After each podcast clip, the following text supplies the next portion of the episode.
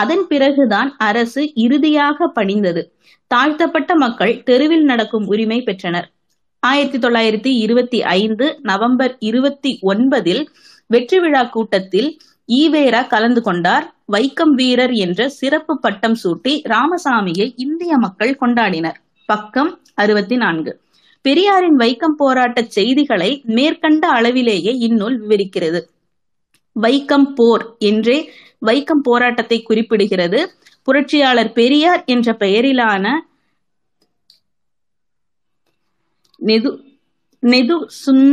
சுந்தர வடிவேலு எழுதிய நூல் வைக்கம் குறித்து தமிழில் நிலவும் மற்ற வரலாற்று குறிப்புகளிலிருந்து இந்நூல் தகவல்கள் மேம்படுகின்றன. பெரியாருக்கு வந்த கேரள அழைப்பு, வைக்கம் வீரர் என திருவிக புகழ்தல், காமராசரின் வைக்கம் போராட்ட பங்களிப்பு, பின்னாளில் பெரியாரின் வைக்கம் பங்களிப்பு பற்றி கேரள நீதிபதி, தமிழக தலித் தலைவர் கருத்துரைப்பு ஆகியவற்றை இந்நூல் வெளிப்படுத்தி மேம்படுகிறது.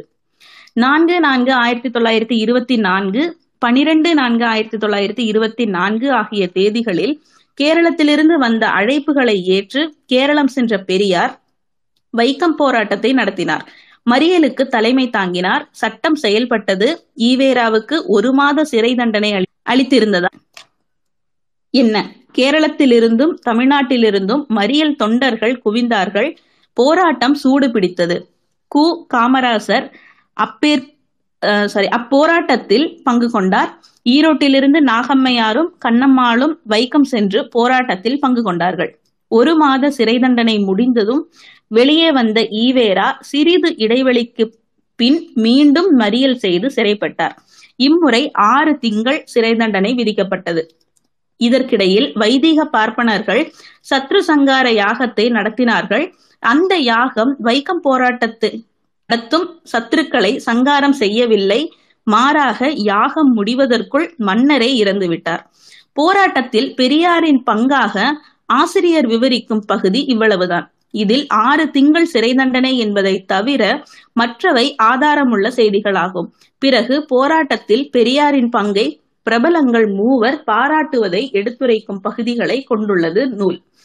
அவையானவ: வெற்றியோடு தமிழகம் திரும்பிய ஈவேராவை வைக்கம் வீரர் என்று அழைத்தார், பாராட்டினார் தமிழ்வேந்தர் திருவி கல்யாண சுந்தரனார் என்பது ஒரு தகவல். 1929இல் கேரளத்தை சேர்ந்த முன்னாள் உயர்நீதிமன்ற நீதிபதி எம். கோவிந்தன் ஈவே ராமசாமியை பின்வருமாறு பாராட்டினார். வைக்கம் சத்தியாகிரகத்திற்கு இவரே உயிராக இருந்தார். அந்த நீண்ட தொடர்ச்சியான போரை சித்தியேற்படும்படியான முடிவிற்கு கொண்டு வந்துவிட்டு ராமசாமி சுயமரியாதை இயக்கத்தை துவக்கினார். அவரது மனம் இது போதும் மிகவும் முக்கியமான சமுதாயத்துறையில் ஈடுபட்டிருக்கின்றது. எனது நாட்டில் சுயமரியாதை கருத்து விதைகள் இவரால் முதலாக ஊன்றப்பட்டன. சாதி ஒழிப்பிற்காகவும் தீண்டாமை ஒழிப்பிற்காகவும் அயராது பாடுபட்ட பெரியாரை பற்றி சென்னை சட்டமன்றத்தில் தாழ்த்தப்பட்டவர்களின் பிரதிநிதியாக விளங்கிய என். சிவராஜ் பின்வருமாறு பாராட்டினார். இது 3வது தகவல். தாழ்த்தப்பட்ட வகுப்பினர்களுக்காக மகத்தான வேலை செய்திருக்கும் ஈவே ராமசாமி அவர்களை எங்கள் சமூகத்தார் என்றும் மறக்கவே முடியாது. வைக்கத்தில் அவர் செய்துள்ள வேலை அளவிடற்பாலது. அவர் ஒரு காலத்தில் தேசிய போராட்டத்தில் அமிதவாத கொள்கை உடையவராக இருந்தார். சீர்திருத்தக்காரர்கள் தக்க தலைவர் ஈவே ராமசாமி ஒருவரே ஆவர். பக்கம் 50 முதல் 54 வரை. மலேசியா, சிங்கப்பூர் நாடுகளில் பெரியார் சுற்றுப்பயணம் செய்த உரைகள், கலந்து கொண்ட நிகழ்வுகள் குறித்த தொகுப்பு 1989இல் முதலில் வெளிவந்து அதன் விரிவாக்கப்பட்ட பதிப்பு 2012இல் வெளியானது. பெரியாரின் மலேயா சிங்கப்பூர் பேச்சுகள் என் நூலின் பெயர். தொகுப்பாசிரியர் கி. வீரமணி. நூலில் வைக்கம் போராட்டத்தில் கலந்து கொண்ட கே. பி. கேசவமேனனை பெரியார் அங்கு சந்தித்தது பற்றி குறிப்பு 3 இடங்களில் இடம்பெற்றுள்ளது. பெரியாருக்கு மலேயாவில் நடந்த வரவேற்பு விழா கே. பி. கேசவமேனன் தலைமையில் நிகழ்ந்தது. தன்னுடன் திருவனந்தபுரம் சென்ட்ரல் சிறையில் வைக்கம் சத்தியாகிரக கைதியாக இருந்த கேசவமேனன் தலைமையில் பேச நேர்ந்ததற்கு மலேயா நாட்டிற்கு வந்ததும் முதல் வந்தது முதல் அடைந்த மகிழ்ச்சிக்கும் பெருமைக்கும் மேலாக இதை கருதுவதாக பெரியார் குறிப்பிட்டார். அக்கூட்டத்தில் பெரியாரின் காங்கிரஸ் தொண்டை கேசவமேனன் எடுத்து கூறினார். பெரியார் சிறையில் இருந்தபோது நாகம்மாள் வைக்கத்தில் நடத்திய சத்தியாகிரகத்தை பற்றியும் எடுத்துரைத்தார். பக்கம் 37. இரண்டாவது முவாரியிலிருந்து மலாக்கா சென்ற பெரியார் கே பி கேசவமேனனின் இல்லத்தில் தங்கியிருந்ததை நினைவு கூர்கிறார். பக்கம் 37. மூன்றாவது குறிப்பு முக்கியமானது. வைக்கம் போராட்டத்தில் ஈடுபட்டு சிறை சென்றதை காரணமாக காட்டி வழக்கறிஞராக பதிவு செய்து கொள்ள ஆட்சேபனை எழுந்தபோது கே பி கேசவமேனனுக்கு ஆதரவாக பெரியார் எழுதினார். காலாவதி தீரும் முன் எங்களை விடுதலை செய்து விட்டதோடு கே பி கேசவமேனனை எதற்காக தண்டித்தார்களோ அந்த காரியமான வைக்கம் ரோடுகளை எல்லோருக்கும் நடக்கும்படியாக உத்தரவு கொடுத்து விட்டார்கள். ஆகவே கே பி கேசவமேனன் செய்த காரியம் குற்றமா அல்லது திருவாங்கூர் அரசாங்கம் அவரை சிறைப்படுத்தினது குற்றமா என்பதை யோசித்து பார்த்தால் விளங்காமல் போகாது என்பது அக்குறிப்பு. இக்குறிப்புகளின் விரிவு நூலில் தரப்பட்டுள்ளது. கோவை ஐயாமுத்து வைக்கம் போராட்டத்தில் ஈடுபட்டு சிறைப்பட்ட தமிழ் போராளிகளுள் முக்கியமானவர். சிறை செல்லல், பிரச்சாரம் செய்தல், நிதி திரட்டல் என பல்வகைகளில் அமைந்தது அவரது போராட்ட பங்களிப்பு. தமிழ்நாடு காங்கிரஸ் கமிட்டியின் ஆண்டறிக்கை 1925-ல் வைக்கம் சென்று போராடியமைக்காக பெயர் குறிப்பிட்டு பாராட்டிய தமிழர் இருவருள் ஒருவர் ஐயாமுத்து, மற்றவர் பெரியார். வைக்கம் போராட்டம் முடிந்து ஏறக்குறைய 50 ஆண்டுகளான நிலையில் எழுதப்பட்ட எனது நினைவுகள் 1973-ல் தன் வரலாற்று நூலில் வைக்கம் பற்றிய குறிப்பிடல்கள் குறைவாக இருப்பது ஆச்சரியமளிக்கிறது. 22வது அத்தியாயம் மட்டும் வைக்கம் நினைவுகளை சுமந்துள்ளது. ஐயாமுத்துவின் பலபடியான நினைவடுக்கில் ஓர் அடுக்கின் சிறிய பகுதியாக வைக்கம் கால ஓட்டத்தில் சுருங்கி போய்விட்டது. போராட்டம், அதாவது வைக்கம் அல்ல சினிமா, அதாவது கஞ்சன் அல்ல கவிதை, அதாவது தேய்ந்தலாடம் அல்ல பத்திரிகை, குடிநூல் அல்ல கதர், கதர் என்பதுவே ஐயாமுத்து என்பதாக அவரது தன் வரலாறு அவரை காட்டுகிறது. ராஜாஜி மீது பற்று, காமராசர் மீது வெறுப்பு, பெரியாருடன் பற்றின்மை என்பனவே எனது நினைவுகள் நூலை எழுதிய காலத்தில் ஐயாமுத்துவிடம் மேலோங்கி இருந்தன. இந்த மனநிலையிலேயே பதிவுகள் அமைந்துள்ளன. ஒன்று மட்டும் தெளிவாக தெரிகிறது, எப்போதும் அவர் நிகழ்காலத்தின் பிடிக்குள் தன் வாழ்க்கையை கொடுத்திருக்கிறார். காந்தி, பெரியார், ராஜாஜி ஆகியோரை வாழ்வின் அடுத்தடுத்த கட்டங்களில் தலைவர்களாக கொண்டு வாழ்ந்த வாழ்க்கை ஐயாமுத்துடையது. அவ்வரிசை பெரியாரை தலைவராக கொண்டிருந்த காலத்தில் நிகழ்ந்ததே வைக்கம் போராட்டம். 1924-ஆம் ஆண்டு திருவாங்கூர் ராஜ்யத்தை சேர்ந்த வைக்கம் எனும் வைதீக கோட்டை தெருப்பிரவேச போராட்ட முகாம் அதிகாலை ஆண்களும் பெண்களும் நிறைந்த தொண்டற்படை ஊர்வலம் செல்ல புறப்படுகிறது. ஈவேரா, பெரியார், அன்றவருக்கு தாடி இல்லை மீசை இரு, அவரது உத்தம பத்தினி லக்ஷ்மி ஒத்த நாகம்மையுடன் செல். விடுதலை விடுதலை விடுதலை விண்ணதிர விடுதலை முழங்குகிறது. முழக்கியவன் வேறு யாரும் அல்ல, நானேதான். பறையர்க்கும் இங்கு தீயர், புலையர்க்கும் விடுதலை, பறவரோடுக்கும் மறவர்க்கும் விடுதலை. தருணத்திற்கேற்ற எத்தகைய பாடல்! இப்பாடலிலே இங்கு என்ற பத அழுத்தம் திருத்தமாக உச்சரித்து நிறுத்தினேன். அதை கவனித்த மக்கள் பரவசமுற்றதையும் நானும் கவனித்து களி கூர்ந்தேன். அங்குதானே அந்த வைக்கத்தில் பறையர்க்கும் தீயர்க்கும் திருப்பிரவேசம் மறுக்கப்பட்டிருந்தது. அந்த வைக்கத்து மண் மீது நான் நின்று கொண்டு இங்கு என்று பாடியது எவ்வளவு அர்த்த புஷ்டியுடன் ஒலித்தது! அன்று அதிகாலையில்தான் கவி சக்கரவர்த்தி, சுப்பிரமணிய பாரதி நடைபெற்ற சமரினில் பாடுவதற்கென்றே அந்த பாட்டை எழுதியது போன்றிருந்தது. தீயர் என்ற சொல்லை தீயோர் என்று எண்ணி விடாதீர்கள். திருவனந்தபுரத்தில் தீயர் எனப்படுபவர் மக்கள் பண்பில் உயர்ந்தவர்கள், உடையழகும் உள்ள தூய்மையும் உடையவர்கள், உடல் வலியும் மனோவலியும் கல்வி கேள்விகளிலும் தொழில் நுணுக்கத்திலும் மிக்கவர்கள். சாதியில் அவர்கள் தீயர் என்று சாற்றப்பட்டாலும் அவர்கள் வாழ்வில் தூயவர்கள். வைக்கம் வாழ் மலையாளிகள் அக்காலத்தில் தமிழ் நன்கு தெரிந்தவர்கள் என்று கருத முடியாது. எனினும் நான் அன்று பாடிய பாட்டின் கருத்துக்களை நன்கு உணர்ந்து ஆர்ப்பரித்தார்கள். எத்தனை உயர்ந்த கருத்துக்களை எவ்வளவு தூய எளிய தமிழ் மொழியிலே பாரதியார் பாமரரும் பாடக்கேட்டு மகிழும்படி எழுதிவிட்டார். திருவிதாங்கூர் ராஜ்யத்திலே வைக்கம் என்பது ஒரு புண்ணிய ஸ்தலம். அங்குள்ள கோயிலை சுற்றி 4 பாதைகள். அப்பாதைகள் வழியே தாழ்ந்த சாதியைச் சேர்ந்த இந்துக்கள் போகக்கூடாது என்பது காலத்திய சம்பிரதாயம். அதை எதிர்த்து அங்கே ஒரு சாத்வீக போராட்டம் நடந்தது. டி.கே. மாதவன் என்பவர் ஈழவ சமுதாயத்தைச் சேர்ந்தவர். அவரும் Madurai barrister George Joseph, K P. Kesavamenon, Kelappan Nair, Kurur Neelakantan Namboothiripad போன்றவர்கள் கூடி ஆலோசித்து வைக்கத்திலே முகாம் அமைத்து தெருப்பிரவேச சத்தியாகிரக இயக்கத்தை ஆரம்பித்தார்கள். ஒன்றே குலம் ஒருவனே தேவன் எனும் சீரிய நெறியை பரப்பி வந்த வர்க்கலை ஸ்ரீ நாராயணகுரு சுவாமிகள் எனும் யுதாய தலைவரின் ஆசியும் மகாத்மா காந்தியின் பேராதரவும் அந்த சாத்வீக சமருக்கு கிடைத்தது. உள்ளூர்வாசிகளை கொண்டே அப்போராட்டம் நடத்தப்படல் வேண்டுமென மகாத்மா காந்தி விரும்பினார். எனினும் தமிழ்நாட்டிலிருந்து ஈவே ராமசாமி பெரியாரும் நானும் எஸ் ராமநாதனும் மற்றும் சிலரும் வைக்கம் சென்று அதில் கலந்து கொண்டோம். நாகர்கோயிலை அடுத்த கோட்டாறு டாக்டர் E.M. எம்பெருமாள் நாயுடு தம்முடைய காரில் என்னையும் நாயக்கரையும் சிற்றேடத்தில் சங்குபிள்ளை என்பவரையும் ஏற்றிக்கொண்டு திருவாங்கூர் ராஜ்யம் முழுவதும் பிரச்சாரம் செய்ய அவரே காரோட்டி சென்றார். கன்னியாகுமரியை நாங்கள் போய் சேருவதற்குள் ஒவ்வொரு ஜில்லாவின் எல்லையிலும் போலீசார் எங்களை எதிர்கொண்டு பொதுக்கூட்டங்களில் நாங்கள் 4 பேசக்கூடாது என்ற தடை உத்தரவை வழங்கி எங்களை கௌரவித்தார்கள்.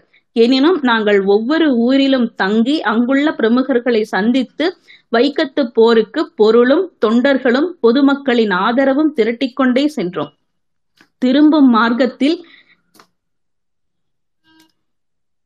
ஒரு நிமிஷம் பேஜ் மாறிடுச்சு.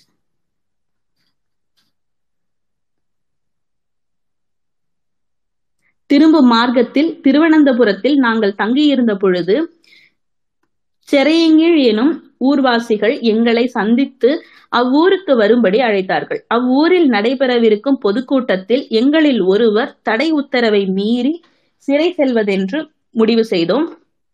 4வரில் யார் அக்காரியத்தை செய்வதென திருவுளச்சீட்டு போட்டதில் எனக்கு முதல் பிரைஸ் கிடைத்தது. செரையங்கள் பொதுக்கூட்டத்தில் நான் பேசிக்கொண்டிருக்க இது செய்யப்பட்டேன். அங்கிருந்து அட்டிங்கீழ் என்ற போலீஸ் ஸ்டேஷனுக்கு அழைத்து செல்லப்பட்டு அதே இரவு திருவனந்தபுரத்தில் உள்ள கோட்டை போலீஸ் ஸ்டேஷனில் நான் வைக்கப்பட்டேன். பொதுக்கூட்டத்தில் திருவனந்தபுரம் மகாராஜாவை புகழாமலே அன்றி அந்த பொன்னு திருமேனியை யாரும் பழிக்கக்கூடாது என்பது திருவாங்கூர் ராஜ்யத்தின் சம்பிரதாயம். ஆனால் நானோ மதுவை அருந்துபவர் சண்டாளன் என்பதை நான் ஒப்புக்கொள்கிறேன். மதுவை அருந்தி அதன் மூலம் தனது புனித தன்மையை இழந்தவன் தேவாலயங்களில் நுழையக்கூடாது என்பதையும் ஒப்புக்கொள்கிறேன். மதுவை குடிப்பவனை போன்றே மதுவை உற்பத்தி செய்பவனும் விற்பவனும் சண்டாளர்கள் ஆவார்கள் என்பதையும் ஒப்புக்கொள்கிறேன். ஆனாலும் இம்மதுவான கச்சவடத்தை அனுமதித்து அதிலொரு ஆதாயத்தையும் பெற்று வரும் திருவாங்கூர் மகாராஜா மட்டும் பொன்னு திருமேனியாக இருக்க முடியுமா என்றொரு பெரிய கேள்விக்குறியை பல பொதுக்கூட்டங்களில் போட்டேன். அடடா, இந்த சம்பிரதாயத்தை மீறி சொற்பொழிவை கேட்ட பொதுமக்கள் அடைந்த உற்சாக ஆரவாரத்துக்கு அளவே இருக்கவில்லை. பத்திரிகைகள் எல்லாம் எனது பேச்சின் இப்பாகத்தை கொட்ட எழுத்துகளில் பிரசுரித்தன. சில பத்திரிகைகள் என்னை புகழ்ந்தன. எனக்கு வீரகேசரி, யுவகேசரி என்ற பட்டங்களை கொடுத்தன. சில ராஜ விஸ்வாச பத்திரிகைகள் எனது கூற்றை மிக வன்மையாக கண்டித்து நான் அந்த நாட்டை விட்டே கடத்தப்பட வேண்டியவன் என்று முழங்கின. திருவனந்தபுரம் போலீஸ் கமிஷனராயிருந்த பிட் எனும் ஆங்கிலேயன் தனது அறிக்கையில் என்னை ஒரு ஃபயர் பிராண்ட், அதாவது தீப்பந்தம் என்று வர்ணித்திருந்தான். திருவனந்தபுரம் கோட்டையினுள்ளிருந்த கோர்ட்டில் எனது விசாரணை நடைபெற்றது. பொதுமக்கள் கோட்டைக்குள் புகாவண்ணம் அதன் தலைவாசலில் பலத்த போலீஸ் படை நிறுத்தப்பட்டிருந்தது. வைக்கம் சமரில் தடை உத்தரவை மீறியதற்காக கைது செய்யப்பட்ட முதல் மனிதன் நான் தான். எனக்கு 1 மாத தண்டனையும் 15 ரூபாய் அபராதமும் விதிக்கப்பட்டது. அப்போரில் முன்னணியில் நின்றிருந்த 3 பிரமுகர்களை தடுப்பு காவல் சட்டத்தின் கீழ் திருவனந்தபுரம் மத்திய சிறையில் அடைத்திருந்தார்கள். அவர்கள் இராஜாங்க கைதிகளாக பாவிக்கப்பட்டு தனி சலுகைகள் பெற்றிருந்தனர். அவர்களுக்கு தனி அறைகள், சொந்த உடைகள், தனி சாப்பாடு, பத்திரிகைகள், மாலை நேரங்களில் அவர்கள் சிறை காம்பவுண்டுக்குள் உலவுகின்ற சலுகைகள் அளிக்க பெற்றிருந்தார்கள். நானோ தண்டனை பெற்ற கைதி, அதுவும் கடின காவல். நான் சாதாரண கிரிமினல் கைதியாகவே நடத்தப்பட்டேன். மரண தண்டனை விதிக்கப்பட்ட கைதிகளை அடைத்திருக்கும் கண்டெய்ன்மெண்ட் செல் வரிசையில் என்னையும் ஒரு தனி கொட்டடியில் அடைத்தார்கள். எனது காலில் இரும்பு வளையம் ஒன்றையும் தரித்தார்கள். சிறை கைதிகளின் சட்டையையும் கொடுத்தார்கள். மறுநாள் காலையில் ஜெயிலர் ராமகிருஷ்ணய்யர் என்னை பார்க்க வந்தார். அவருடைய முகம் மலர்ந்திருந்தது. என்னை கண்டதும் அவர் கேட்ட முதற் கேள்வி என்னை ஆச்சரியத்தில் ஆழ்த்தியது. Mister Gounder, in which year did you graduate and where என்று கேட்டார். Me, I have yet to complete my high school என்றேன். What, you spoke such a fine English at a court yesterday என்றார். Oh, that was due to a cultivated habit என்றேன். அவர் என்னை பார்த்து சிரித்தார்.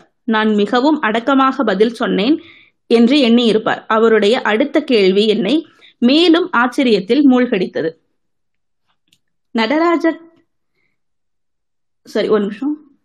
நடராஜ காளிங்கராயர் உங்களுக்கு சொந்தமா என்றார். சொந்தம் ஒன்றும் இல்லை, அவர் எனது ஊர்க்காரர், ஒரே தெருவில் இருப்பவர், எனது இனத்தவர். மைதானத்தில் சந்திப்பதுண்டு என்றேன்.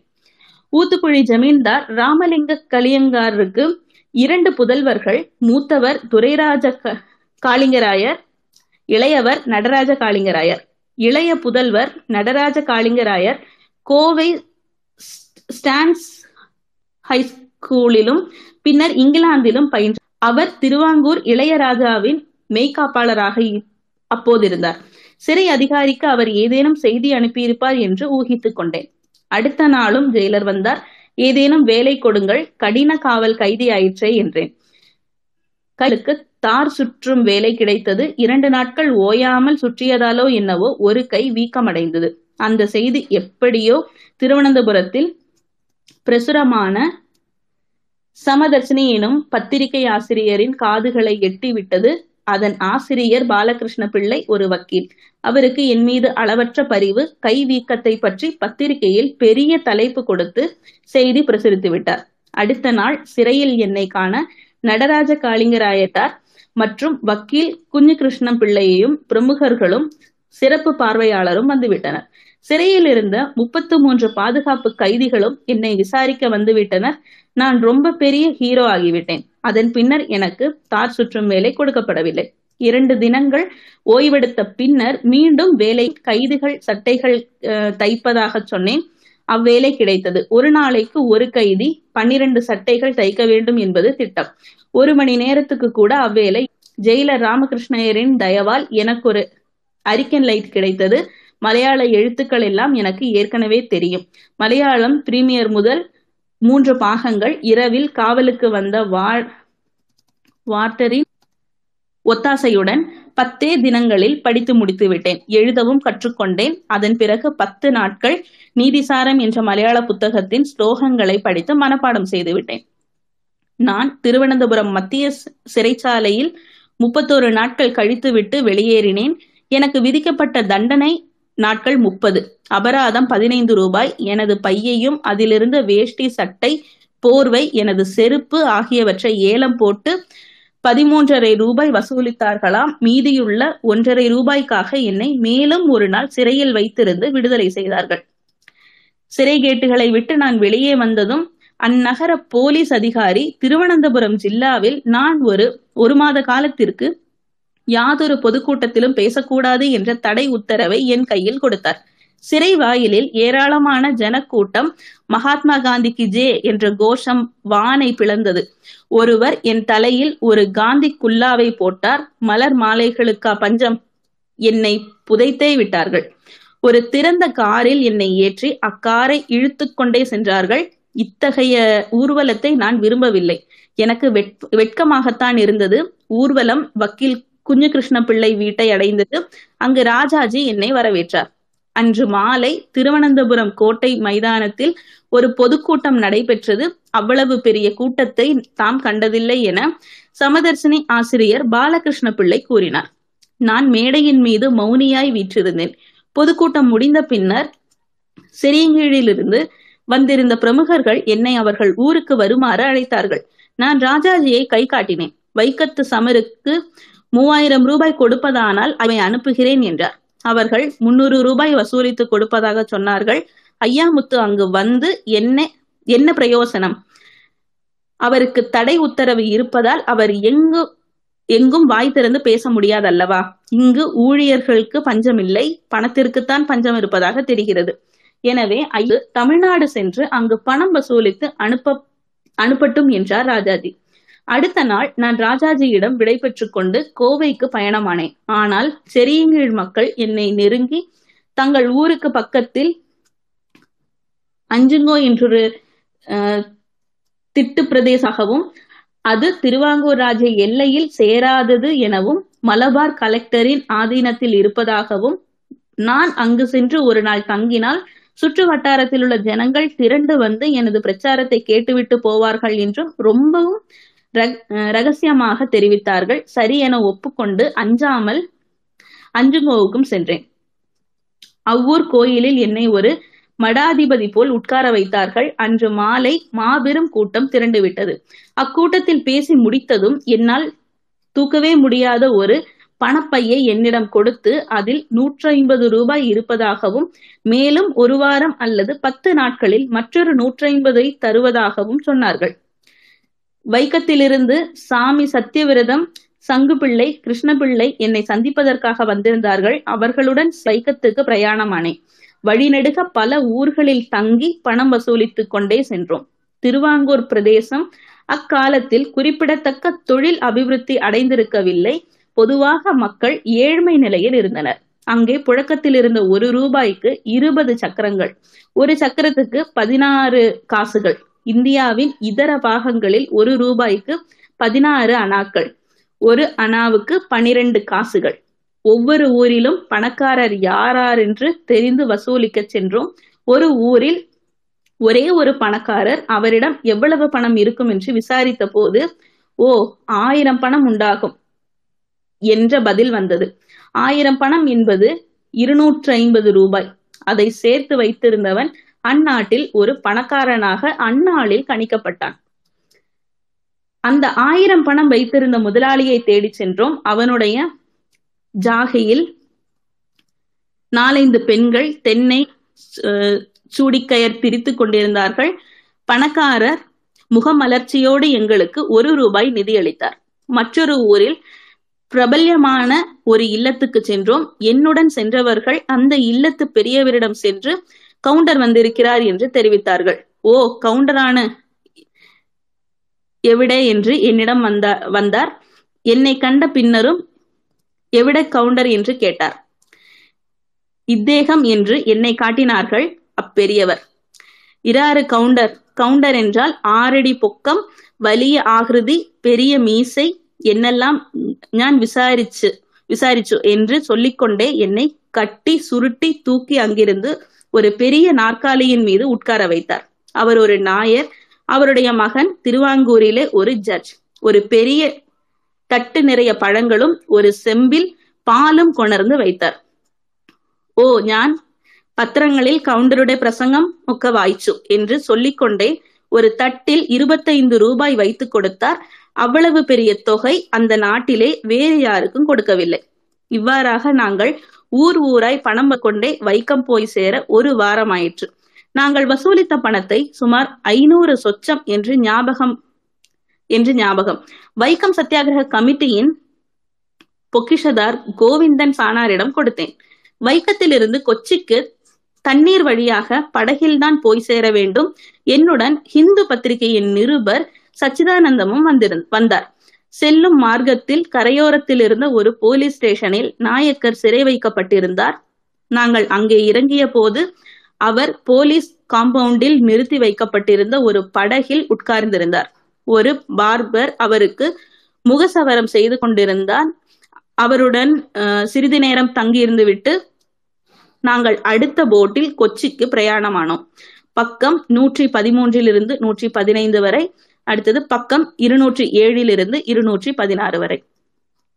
பதிவாகியுள்ள வைக்கம் பற்றிய ஐயாமுத்துவின் இந்த நினைவு குறிப்புகள் சிறைவாசம், நிதி வசூல், பிரச்சாரம் தொடர்பான அவரது அனுபவங்களாக உள்ளன.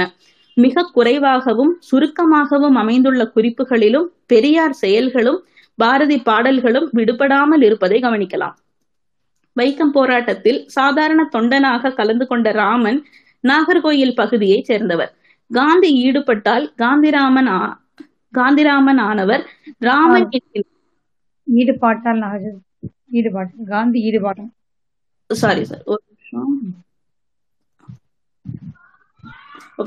வைக்கம் போராட்டத்தில் சாதாரண தொண்டனாக கலந்து கொண்ட ராமன் நாகர்கோயில் பகுதியைச் சேர்ந்தவர். காந்தி ஈடுபாட்டால் காந்திராமன் ஆனவர். ராமன் என்கின்ற காந்திராமன் என்ற அவரது வாழ்க்கை வரலாற்றில் குறிக்கப்பட்டிருக்கும் வைக்கம் பதிவுகள் நூலாசிரியர் ராம் கண்டுபிடித்து சேர்த்தவை.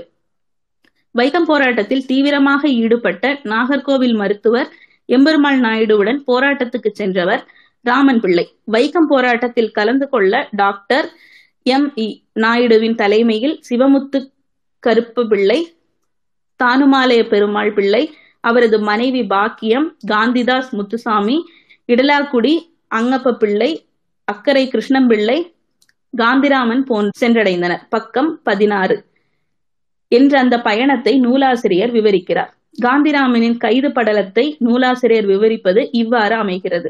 வைக்கம் போராட்டத்தில் பல நாட்கள் தொண்டனாக இருந்தபோது பல இன்னல்களையும் அடைந்தார் காந்திராமன். பெரியாரின் தலைமையில் சத்தியாகிரகம் நடந்து கொண்டிருக்கும் போது தொண்டர் படை தலைவராகவும் பெரியாரின் மெய்காப்பாளனாகவும் இருந்தார் காந்திராமன். அப்படி ஒரு நாள் காலை 7 மணிக்கு தொண்டர்களை அழைத்து செல்லும் போது 7 தொண்டர்களுடன் காந்திராமனும் கைது செய்யப்பட்டு கொல்லம் சப்ஜெயிலில் அடைக்கப்பட்டார். 3 நாள் கழித்து விடுதலை செய்து திருவனந்தபுரத்தில் காந்திராமனை கொண்டு விட்டனர். அன்றிரவே திரும்பவும் வைக்கம் வந்தடைந்தார் காந்திராமன். பக்கம் 19 எம் சிவதானு பிள்ளை மற்றும் டாக்டர் நாயுடுவின் தலைமையிலும் கொஞ்ச காலம் சத்தியாகிரகம் நடந்தது. அப்போது காந்திராமன் தொண்டற்படை தளபதி.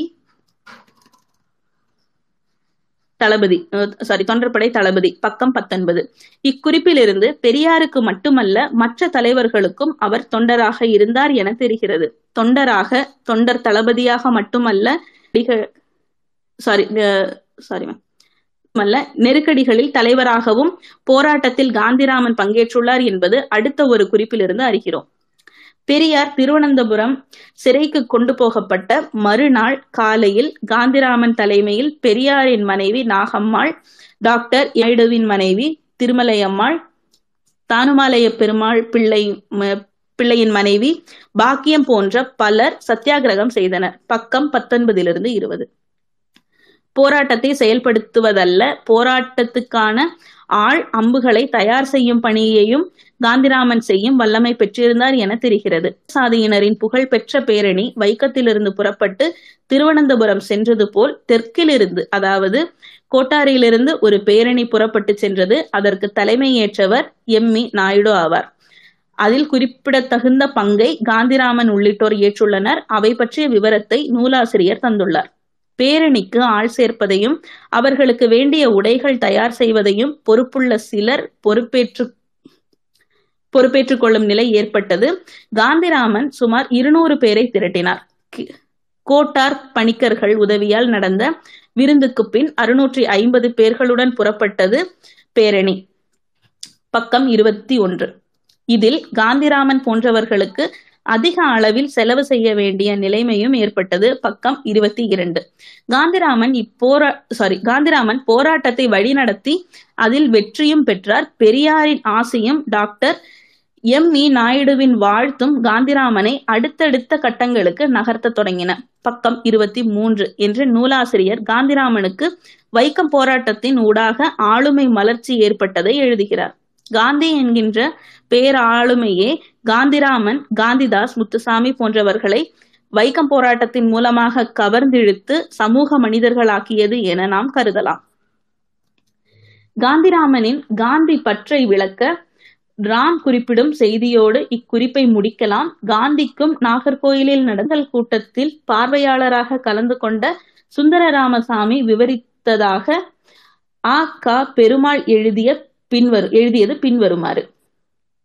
அந்த நாளில் நல்ல மழை, நடு இரவாகிவிட்டது. கொஞ்சமான கூட்டம் என்றாலும் கலையவில்லை. காந்திராமன் பேச ஆரம்பித்ததும் இரண்டு கைகளால் தலையிலும் மார்பிலும் அடித்துக் கொண்டார். பேச முடியவில்லை. தேம்பி தேம்பி அழுதார். அவரை யாரோ உட்கார வைத்தார்கள். அடுத்தவர் பேசினார். காந்திராமனின் தேம்பல் அடங்கவில்லை. கடைசி வரை அவர் சரியாக பேசவில்லை. உண்மையான இரங்கல் கூட்டம் அது. போராட்ட காலத்தில் காங்கிரஸ்காரராகவும் பத்திரிகையாளராகவும் தீவிரமாக இயங்கியவர் திருவிக. வைக்கம் வீரர் என்று இன்றளவிக்கும் பட்டத்தை போராட்ட காலத்திலேயே அளித்த அவர் தன் வாழ்க்கை வரலாறான திருவிக வாழ்க்கை குறிப்புகள் 1944 நூல் வெளியான நூல். இந்த நூலில் பெரியாரை 4ற்கும் மேற்பட்ட இடங்களில் வைக்கம் வீரர் என்றே குறிப்பிட்டு எழுதுகிறார். நவசக்தியில் மும்முறையை வாரம் 3 இதழ் தினமாக்கை எண்ணி வந்த போது ஈவே ராமசாமி நாயக்கர் வைக்கம் அடைந்து தீண்டாமையை முன்னிட்டு சத்தியாகிரகம் செய்து சிறை கோட்டம் நன்னினார். பக்கம் 225 என்று நினைவு கூர்கிறார். சுயராஜ்ய கட்சி தோன்றியதிலிருந்தே பெரியாருக்கு அரசியல் உலகில் ஒரு மருட்சி உண்டாயிற்று என்று உணர்ந்த திருவிக அதை விவரிக்கும் போது வைக்கம் பற்றி பேசுகிறார். தீண்டாமை பேயை ஓட்ட அவர் பட்ட பாட்டை ஆண்டவனே அறிவான். அவர் வைக்கம் வீரராய் இயங்கியதை நாடறியும். அவர் பணியின் நேர்மையே அவர் நெஞ்சில் மாறுதல் நிகழ்த்தியது என்று கருதலானேன்.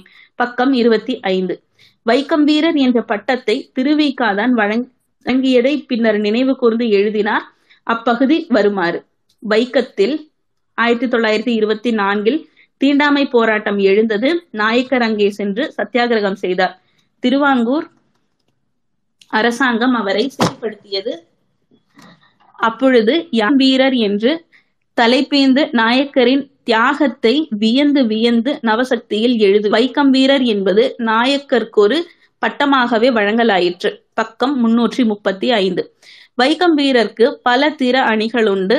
அவைகளுள் ஒன்று வைராகியம். பக்கம் 335 என்று திருவிக குறிப்பிடுகிறார். ஓர் இரவு குகானந்த நிலையத்திலே, அதாவது ராமசாமி நாயக்கர் ஒரு திண்ணையில் உறங்கினார். யான் மற்றொரு திண்ணையில் உறங்கினேன். 11 மணிக்கு மழை தொடங்கியது. நண்பரை எழுப்பினேன். அவர் கண் விழிக்கவில்லை. மழை பெருகியது. மீண்டும் நாயக்கரை எழுப்பினேன். கண்கள் மூடியபடியே இருந்தன. நாயக்கரை பல முறை எழுப்பி எழுப்பி பார்த்தேன். பயன் விளையவில்லை. 4 மணிக்கு மழை நின்றது. 6 மணிக்கு வைக்கம் வீரர் எழுந்தார். எனக்கு சொல்லனா சிரிப்பு. மழை பெய்ததும் தெரியுமா என்று நண்பரை கேட்டேன். மழையா என்றார். பக்கம் 335 337. 1924 நடந்தது வைக்கம் போராட்டம். 1944 தொகுத்து எழுதப்பட்ட திருவிகாவின் வாழ்க்கை குறிப்புகள் 20 வருடம் கழித்தும் பெரியார் திருவிகாவுக்கு வைக்கம் வீரராகவே விளங்கியிருக்கிறார். திருவிக தன் வாழ்க்கை வரலாற்றில் மட்டுமல்லாமல் தான் எழுதிய தமிழ்ச்சோலை, அது கட்டுரை திரட்டு 1935 என்ற கட்டுரை நூலிலும் வைக்கம் பற்றிய குறிப்புகளை தந்துள்ளார். நவசக்தியில் திருவிக 1920 முதல் 1932 வரையிலான காலத்தில் எழுதிய கட்டுரைகளின் தொகுப்பு இந்நூல். வைக்கம் பற்றி தனி கட்டுரை எதுவும் இந்நூலில் இல்லை. எனினும் வைக்கம் பற்றிய குறிப்புகள் ஆங்காங்கே அடைமொழியாக இடம்பெற்றுள்ளன.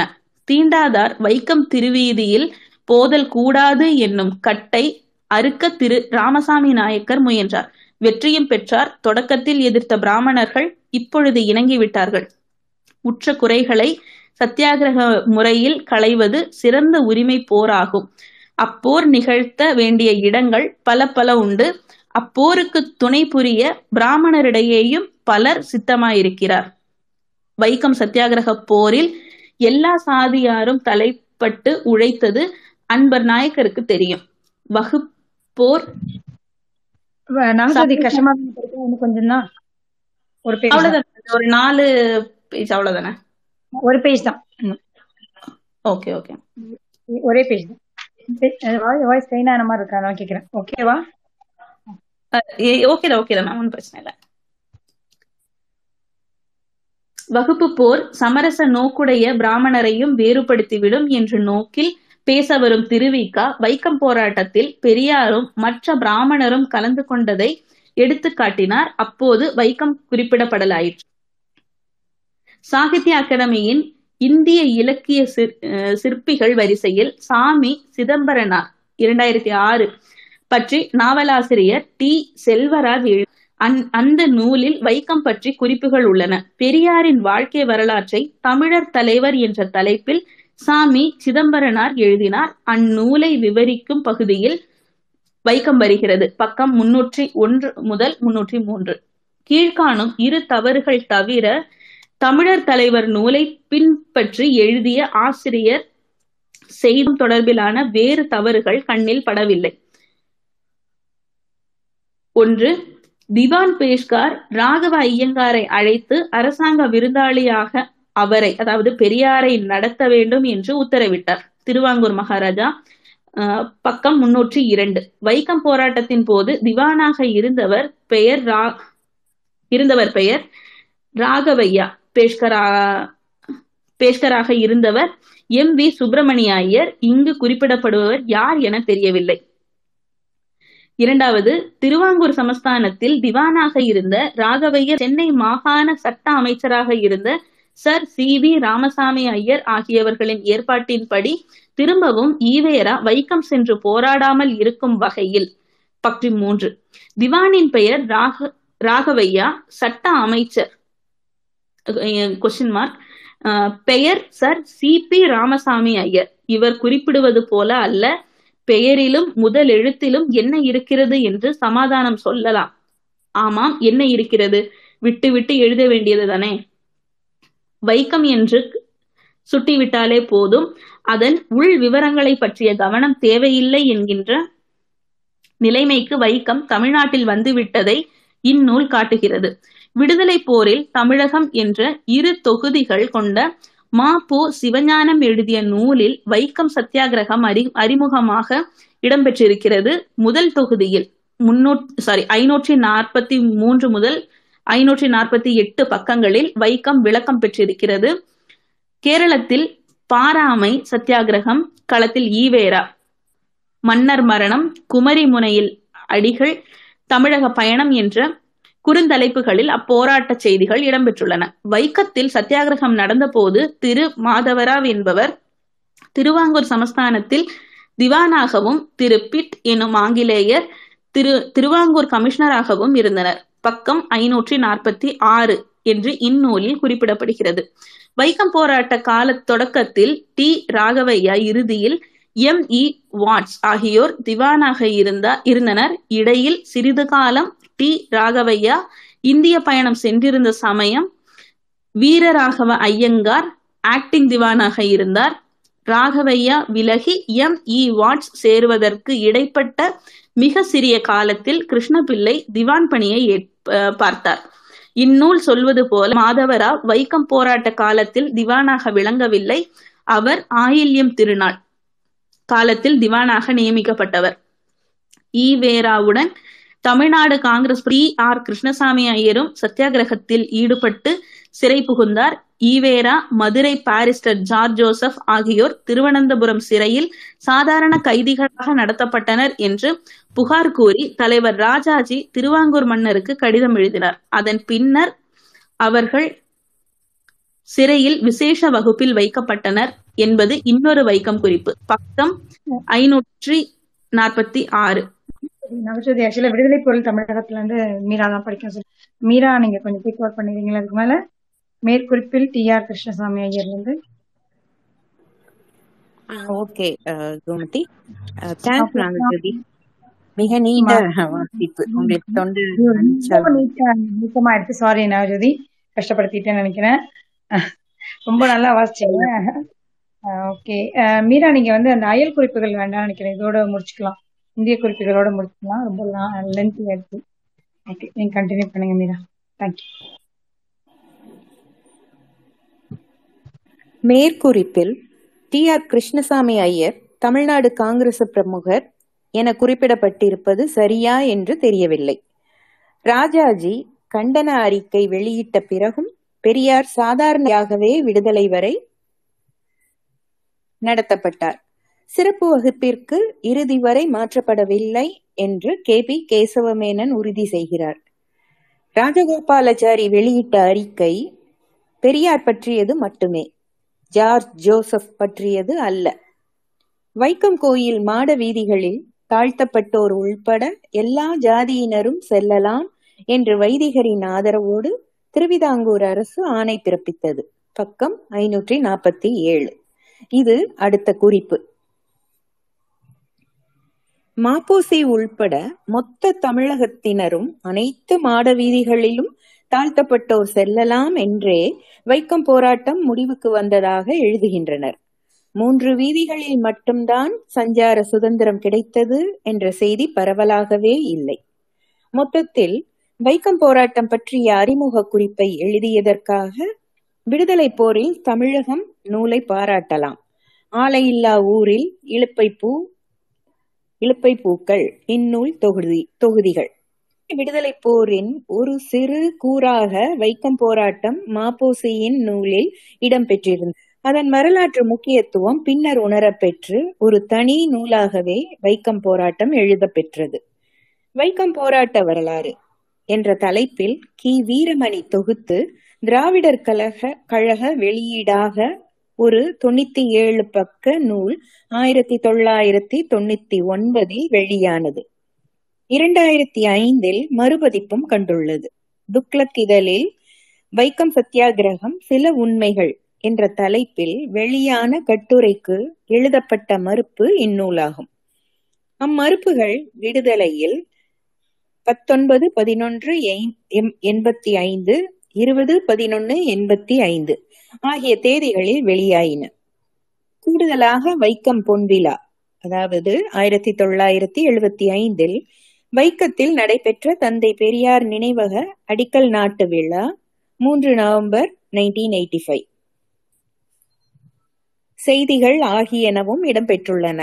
தவிர 1959 கன்னியாகுமரி மாவட்டத்தில் பெரியார் நிகழ்த்திய வைக்கம் பற்றிய பேச்சும், 1958 சிறையிலிருந்த காலத்தில் எழுதிய தன் வரலாற்றின் ஒரு பகுதியும், 1973 அக்டோபர் 18 திருச்சி வானொலி அளித்த பேட்டியில் வைக்கம் பற்றிய பகுதியும், ஐயாமுத்து தனது நூலில் எழுதிய வைக்கம் பகுதியும் இந்நூலில் கூடுதலாக தரப்பட்டுள்ளன.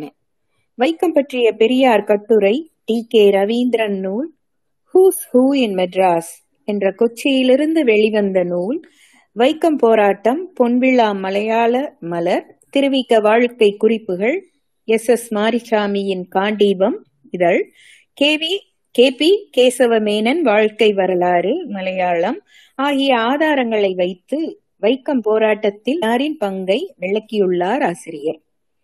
வைக்கம் போராட்டம் பற்றி வரலாறு எழுதப்படாததால் மறுப்புகளை எழுத வேண்டியதாகிவிட்டது. மறுப்புகளின் ஊடாக வரலாற்றை பதிவு செய்ய வேண்டிய வாய்வழி வரலாற்றின் இடம் மறுக்கப்பட்டு எழுதப்பட்ட வரலாற்றை மதிக்கும் ஒரு வகை மேல்நிலை தன்மையின் விளைவாகவும் இந்நூலை கருதலாம். தொடர்ந்து எழுப்பப்பட்டு வந்த எதிர்கருத்துகளுக்கு மறுப்பாக எழுதப்பட்ட பெரியார் ஆதரவு நூல் வைக்கம் போராட்டம் 2010 கூவேக்கி ஆசான் எழுதியது. குமாரன் ஆசானின் சீர்திருத்த கருத்துகளில் தன்னை பறிகொடுத்த தமிழரான நூலாசிரியர் தன் பெயரையே ஆசானாக்கி கொண்டார். குருதேவ தர்மம் மாத இதழில் டிசம்பர் 2001 வைக்கம் போராட்டம் என்ற தலைப்பில் கட்டுரை ஒன்று வெளிவந்தது. வைக்கம் போராட்டத்தை நடத்தியவர் பெரியார் என்ற தவறான கருத்து பத்திரிகை உலகிலும் பெரியார் சிந்தனையாளர்களிடையேயும் பின்பற்றி வருகிறது என்பது அக்கட்டுரையாசிரியரின் குற்றச்சாட்டு. அப்படி ஒரு மாயை பெரியார் தொண்டர்களுக்கோ சிந்தனையாளர்களுக்கோ அறவே இல்லை. பெரியார் கற்பித்த பாடம் உண்மையை நாட வேண்டும் என்பதுதான். பக்கம் 3 என்று நூலாசிரியர் அக்கருத்தை மறுத்து விளக்கம் அளித்தார். அவ்விளக்கமே 26 பக்க சிறுநூல். T K Raveendran, K P Kesavamenon ஆகியோரது நூல்கள் பெரியார் பின்னாளில் வைக்கம் பற்றி பேசியவை ஆகியனவற்றை அடிப்படையாய் வைத்து வைக்கம் போராட்ட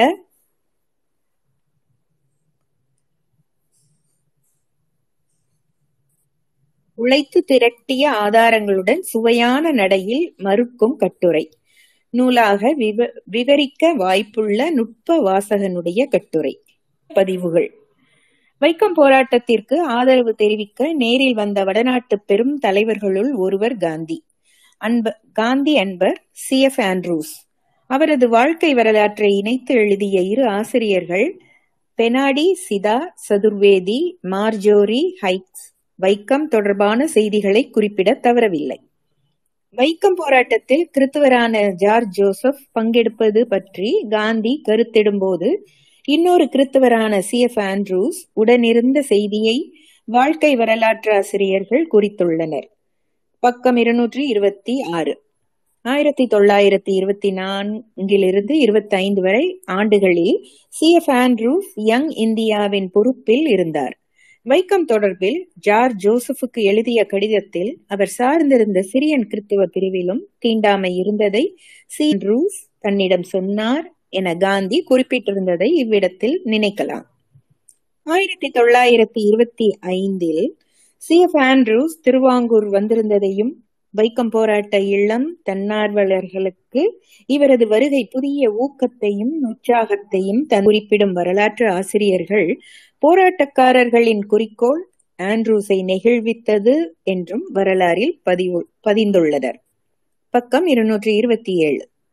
பல சம்பவங்களும் பல நெருக்கடிகளும் கொண்ட C.F. ஆண்ட்ரூஸின் நீண்ட வாழ்க்கையில் வைக்கம் விஜயம் குறிப்பிடப்பட்டிருப்பது அதன் முக்கியத்துவத்தை ஆசிரியர்கள் உணர்ந்திருப்பதை காட்டுகிறது.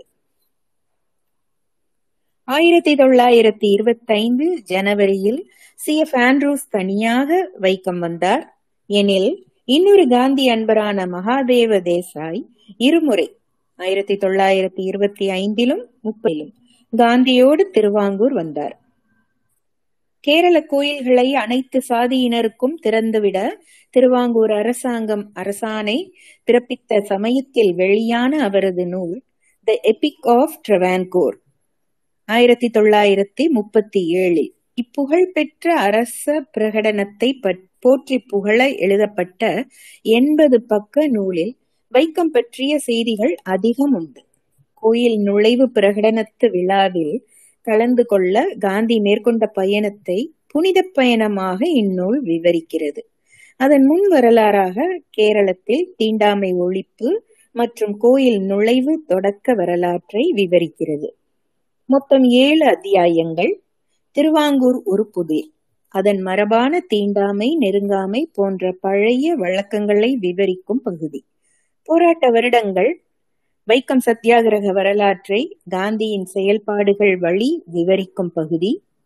அதிசயம் நடந்தது என்ற அத்தியாயம் திருவனந்தபுரம் குருவாயூர் கோயில்களில் கோயில் நுழைவு போராட்டங்கள், ராமேஸ்வரி நேரு தலைமையில் நடந்த கேரள கோயில் நுழைவு மாநாடு வரலாற்றையும் விவரிக்கிறது.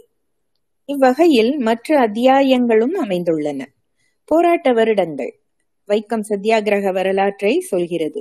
சி. ராமன் பிள்ளை, T.K. மாதவன், கே. பரமேஸ்வரன் பிள்ளை, மன்னத்து பத்மநாபன் போன்றோரின் முயற்சிகள், சத்தியாகிரகத்தின் போது காந்தி விளக்கிய தத்துவங்கள், M.E. நாயுடு ஜாதா நடத்தியது, C.F. ஆண்ட்ரூஸ் வந்து பார்த்தது, சட்டசபையில் ஒரு ஓட்டில் தீர்மானம் தோற்றது, அதையொட்டி காந்தி வைக்கம் வந்தது, வைதிகர்களுடன் நீண்ட உரையாடலை மேற்கொண்டது, அவ்வுரையாடல் சுருக்கமாக தரப்பட்டுள்ளது ஆகியவற்றை குறிப்பிட்டு இவையெல்லாம் 1936 வெளியிடப்பட்ட பிரகடனத்துக்கு கேரளத்தை இட்டு சென்றது என்று அந்த வைக்கம் அத்தியாயத்தை முடிக்கிறார் மகாதேவ தேசாய்.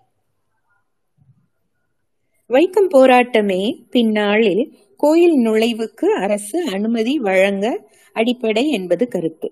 காந்தியுடன் 1925 வைக்கம் வந்திருந்த மகாதேவ தேசாய் வைக்கம் மறித்து டேட்டு வித் காந்தி 1970 நூலின் 6வது பகுதியில் தொகுப்பில் பக்கம் 54 முதல் 130 வரை சுமார் 75 பக்கங்களில் பதிவு செய்தார். வைக்கம் வந்து சேர்தல், கேரள கோயில் முறைகள், கேரள ஜாதி நிலைமை, தீண்டாதவர் எண்ணிக்கை, சத்தியாகிரகத்தின்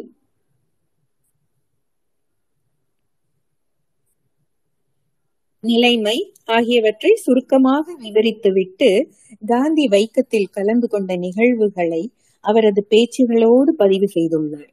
வைக்கத்தில் நம்பூதிரிகளோடு விவாதித்ததை பக்கம் 58-66 முழுமையாக தருகிறார்.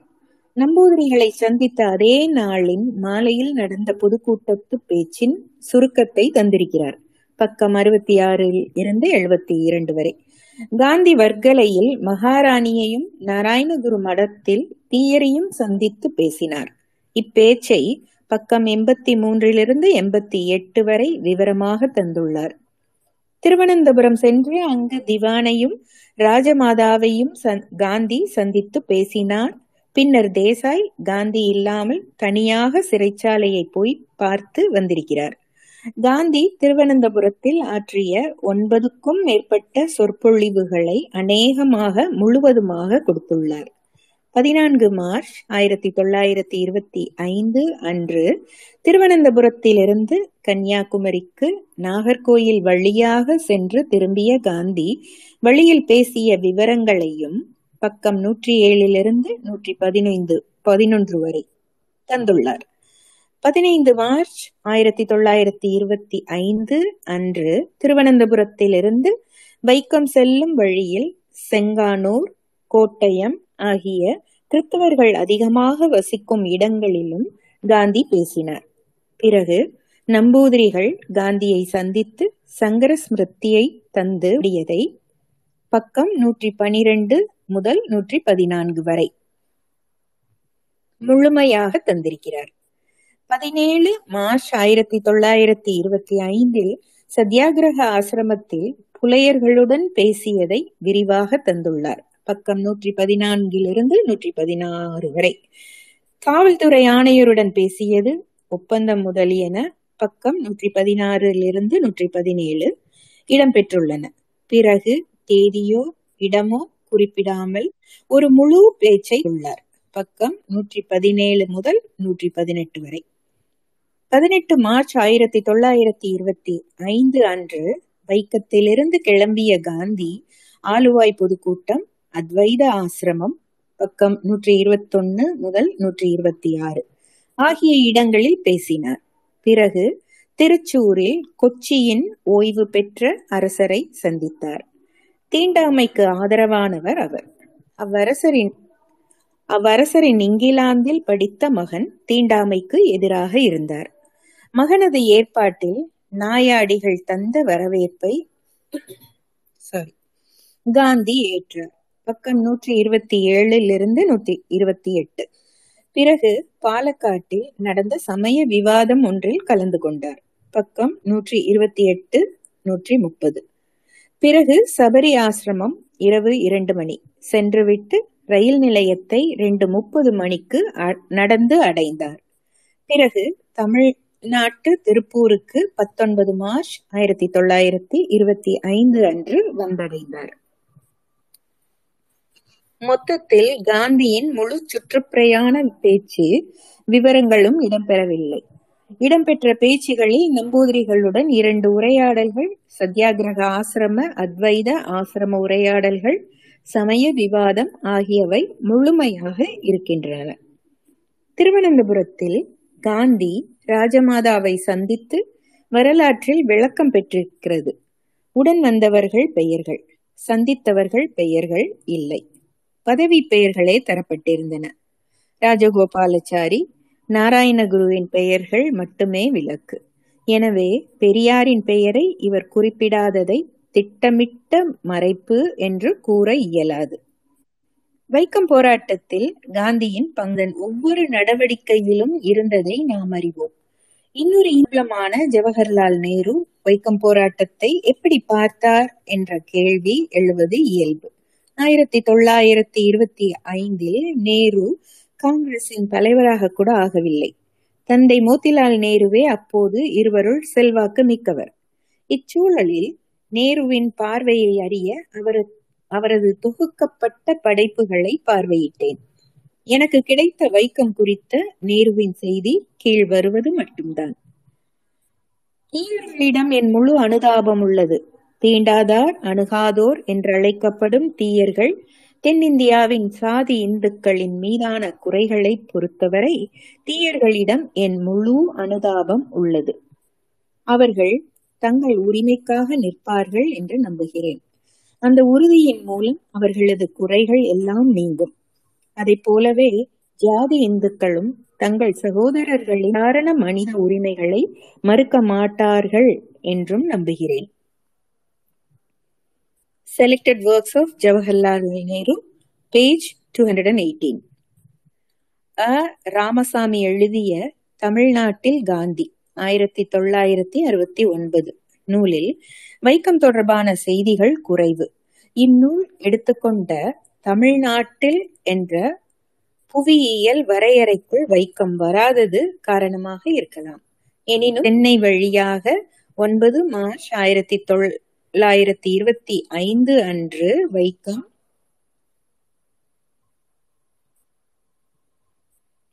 கோமதி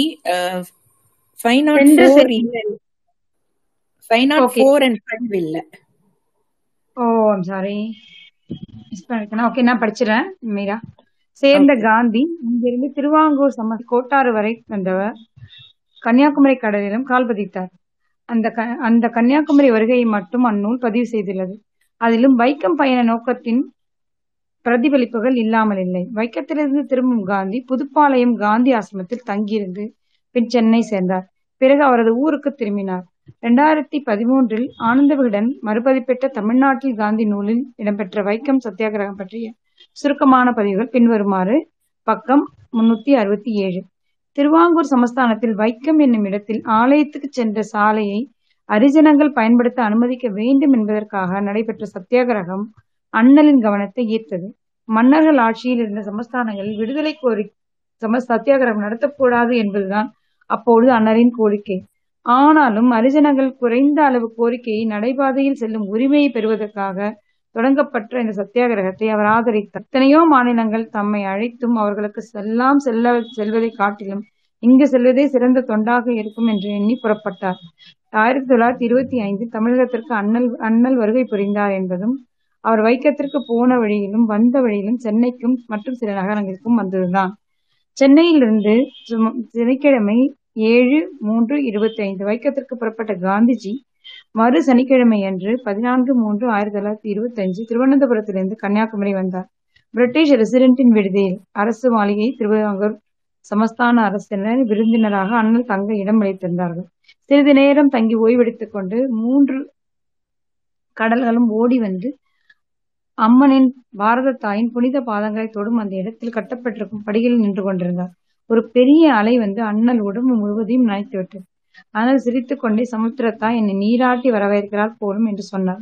கன்னியாகுமரியின் அனுபவத்தை நவஜீவனில் எழுதிய கன்னியாகுமரி தரிசனம் என்ற தலைப்பிலான கட்டுரையில் குறிப்பிட்டிருந்தால் அதிலிருந்து ஒரு பகுதி. இவ்வாறு எங்களை புனிதப்படுத்திக் கொண்டு நாங்கள் ஆலயத்திற்கு சென்றோம். தீண்டாமை ஒழிப்பு போர் வீரர்கள் நானும் ஒருவன். என்னை நான் தோட்டி என்றே அழைத்துக் கொள்கிறேன். ஆகையால் நான் ஆலயத்துக்குள் செல்லலாமா என்று எனக்கு ஒரு ஐயம் இருந்தது. எனக்கு எங்கு செல்ல உரிமை இல்லையோ அங்கு அழைத்து செல்ல வேண்டாம் என கோயில் நிர்வாகியிடம் சொன்னேன். அந்த கட்டுப்பாடுகளை நான் மதிப்பதாகவும் சொன்னேன். 5:30 மணிக்கு மேல்தான் அம்மன் தரிசனம் என்றும் நாங்கள் 4 மணிக்கு வந்திருப்பதாகவும் அந்த நிர்வாகி கூறினார். ஆகவே மற்ற இடங்களை எல்லாம் எனக்கு சுற்றி காட்டுவதாகவும் சொன்னார். அம்மன் கிரகமுள்ள கர்ப்ப கிரகத்திலும் செல்லக்கூடாது என்பதுதான் எங்களுக்கு விதிக்கப்பட்ட தடை. வெளிநாடு சென்று திரும்பிய எல்லோருக்குமே இந்த தடை பொதுவானது. இந்த கட்டுப்பாட்டை மகிழ்வுடன் நான் ஏற்றுக்கொள்வதாக கூறினேன். ஆனால் இந்த உரையாடலுக்கு பின் கோயில் நிர்வாகி என்னை ஆலயத்தினுள் அழைத்து சென்று காண்பித்தார். ஆனால் இங்கு கூட என்னுடைய மகிழ்ச்சியில் வருத்தம் கலவாமல் இல்லை. நான் முழு பிரபாகத்தை சுற்றி வர அனுமதிக்கப்பட்டேன். ஆனாலும் நான் இங்கிலாந்துக்கு சென்றவனாகையால் உள்ளே போக அனுமதிக்க பெறவில்லை. தீண்ட தகாதர்களாயினும் அவருடைய பிறப்பின் காரணமாக தடை விதிக்கப்பட்டிருந்தது. இவ்வாறு அனுமதிக்க முடியும்? கன்னியாகுமரி அம்மனை தீட்டுப்பட செய்ய ஆதி காலத்திலிருந்தே இந்த பழக்கம் இருந்து வந்திருக்கிறதா? இருக்க முடியாது என்று என்னுடைய அந்தராத்மா கூறியது. அப்படி இருந்தாலும் அது பாபமே. ஒரு பாபமான காரியம் ஒரு பரம்பரை பரம்பரையாக இருந்து வருகிறது என்பதால் மட்டுமே பாபம் இல்லாததாகவோ அல்லது சிறப்போ ஆகிவிடாது. ஆகையால் இந்த களங்கத்தை அகற்றுவதற்கு ஒவ்வொரு இந்துவும் மகத்தான முயற்சி எடுத்துக்கொள்ள வேண்டும். அது அவனுடைய கடமை என்பதில் எனக்கு அதிக நம்பிக்கை ஏற்பட்டது. பக்கம் 376. விடுதலை அடையாத மொழிவழி மாநிலம் பிரிக்கப்படாத காலத்தில் சென்னையின் பெருநிலத்தின் ஒரு பகுதியாகவே போராட்டம் நிகழ்ந்த காலத்தில் வைக்கம் இருந்தது. தமிழ்நாட்டில் காந்தி வெளிவந்த 1963இல் வைக்கம் கேரள மாநிலத்தில் அமைந்து 13 ஆண்டுகள் ஆகிவிட்டிருந்தன. காந்தியின் வைக்கம் அனுபவங்கள் சிறிய நூலில் அமைய இல்லாமல் போய்விட்டது வருத்தத்திற்குரியது. எனக்கு தெரிந்து இன்றைய காந்தி 2009 நூலில் ஒரு நீண்ட பதிவும் தடம் ஆகஸ்ட் 2016, இதனை நேர்காணலில் ஒரு சிறிய பதிவும் என மலையாளம் அறிந்த ஜெயமோகன் வைக்கம் போராட்டம் குறித்து தமிழில் கருத்து தெரிவித்துள்ளார். இவ்விரண்டும் இன்றைய இளைஞர்களின் வைக்கம் அறிமுகத்தை எழுத்தாளரது பார்வையுடன் தந்துள்ளன. இவ்விரண்டு பதிவுகளின் உள்ளடக்கத்தை பற்றி தனியாக பேசவில்லை. எனினும் இந்நூலில் இடம்பெற்றுள்ள பெரியாரின் இயலில் அச்செய்திகள் போடப்பட்டுள்ளன. வைக்கம் வீரர் யார்? ஜெயமோகனுக்கு மறுப்பு என்ற நூலில் மஞ்சை வாசந்தன் ஒரு சிறு நூலை அறிவிச்சுடர் வெளியீடாக இன்றைய காந்தி நூல் கருத்துக்களை மறுத்து எழுதியுள்ளார். 24 பக்க சிறு நூலில் வெளியிட்ட ஆண்டு இருக்குமிடம் தெரியவில்லை. பெரியார் மீதான ஜெயமோகன் வன்மம், வெறுப்பு, வக்கிரமம், அவதூறு ஆகியவற்றிற்கான மறுப்பு என நூல் அட்டையிலேயே குறித்துள்ளார். வைக்கம் போராட்ட வரலாற்றை சுருக்கமாக எழுதிய மஞ்சி வசந்தன் தன் வாதத்தை இப்படி முடிக்கிறார். TK மாதவன் போன்றோர் கேரள தழுவிய போராளிகள் அவர்களது போராட்டத்தை குறைத்து மதிப்பிட முடியாது. அவர்கள் போராடிய போராட்டங்களில் வைக்கம் போராட்டம் ஒன்று. அவர்கள் வெறும் வைக்கம் போராளிகள் மட்டுமல்ல. ஆனால் பெரியார் வேறு மாநிலத்திலிருந்து சென்று விடாப்பிடியாக போராடி அரசு தளர்த்தி வீதியில் செல்ல வழி கண்டவர். அவர் வரவில்லை என்றால் போராட்ட உயிர் நிலைக்காது என்ற நிலையில் போராட்டத்தை கையில் எடுத்து வென்றவர். அவர்கள் அழைப்பை ஏற்றுச் சென்றவர். எனவேதான் வைக்கம் வீரர் என்று பெரியார் பாராட்டப்பட்டார்.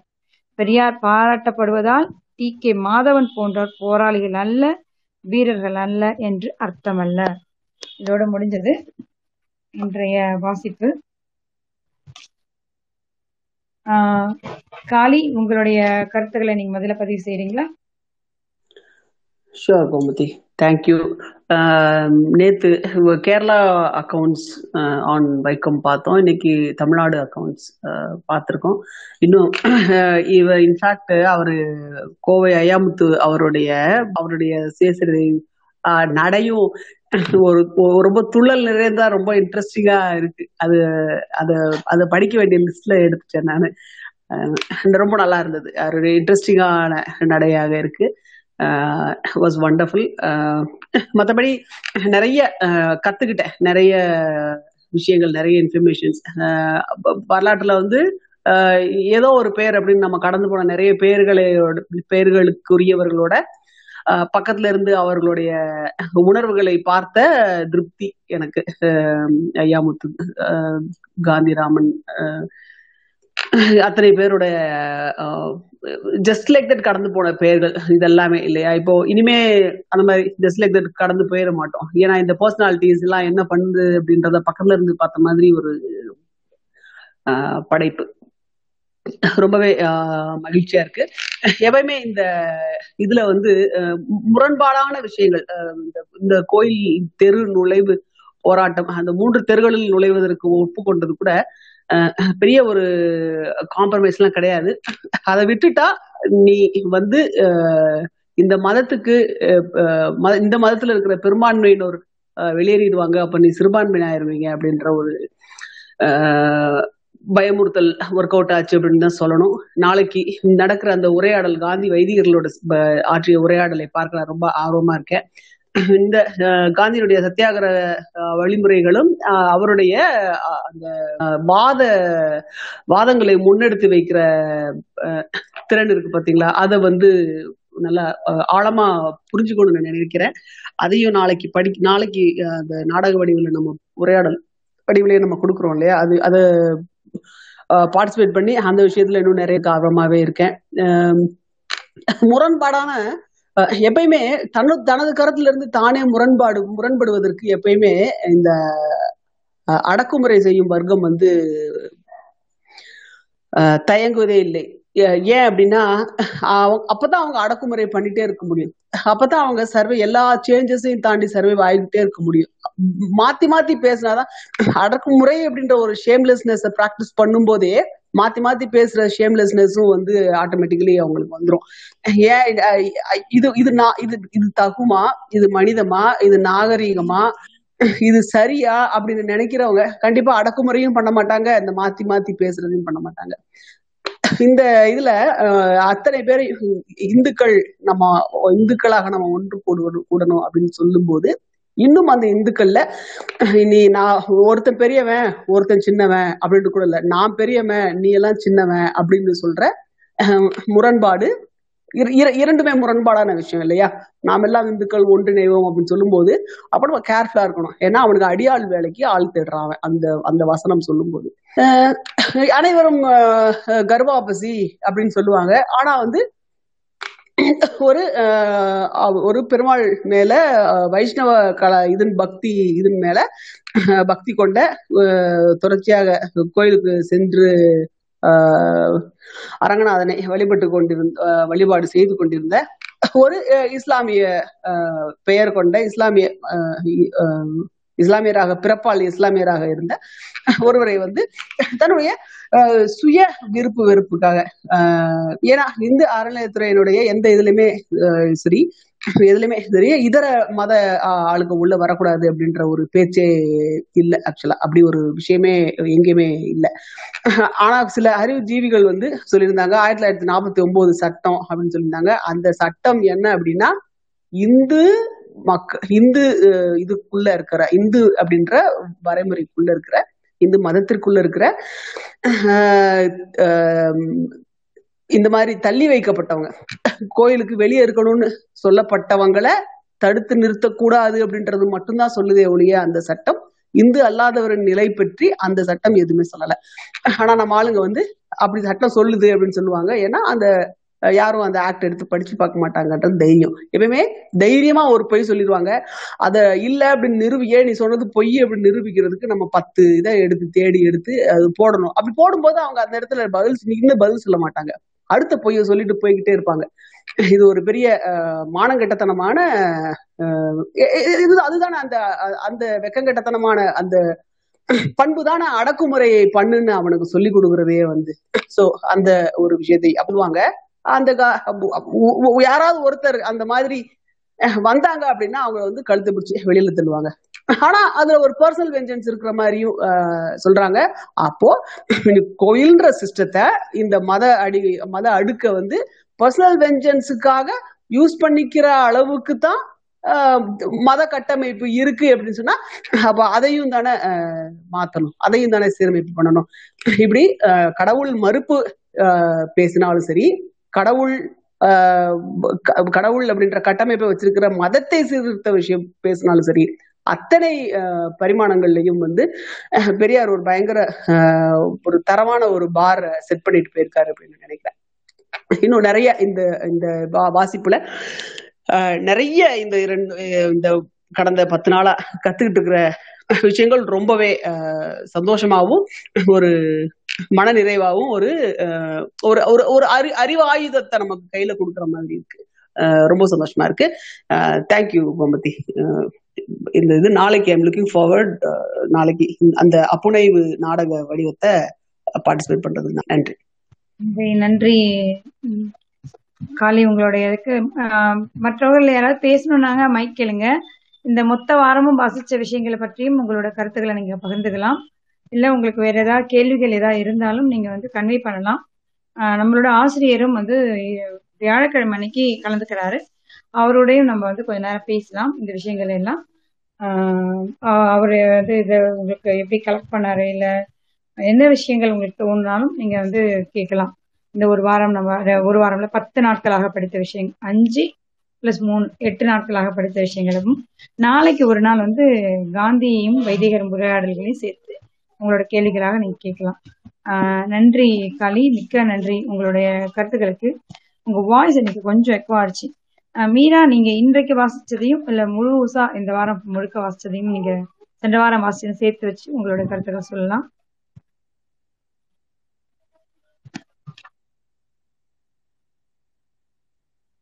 மீரா இருக்கீங்களா?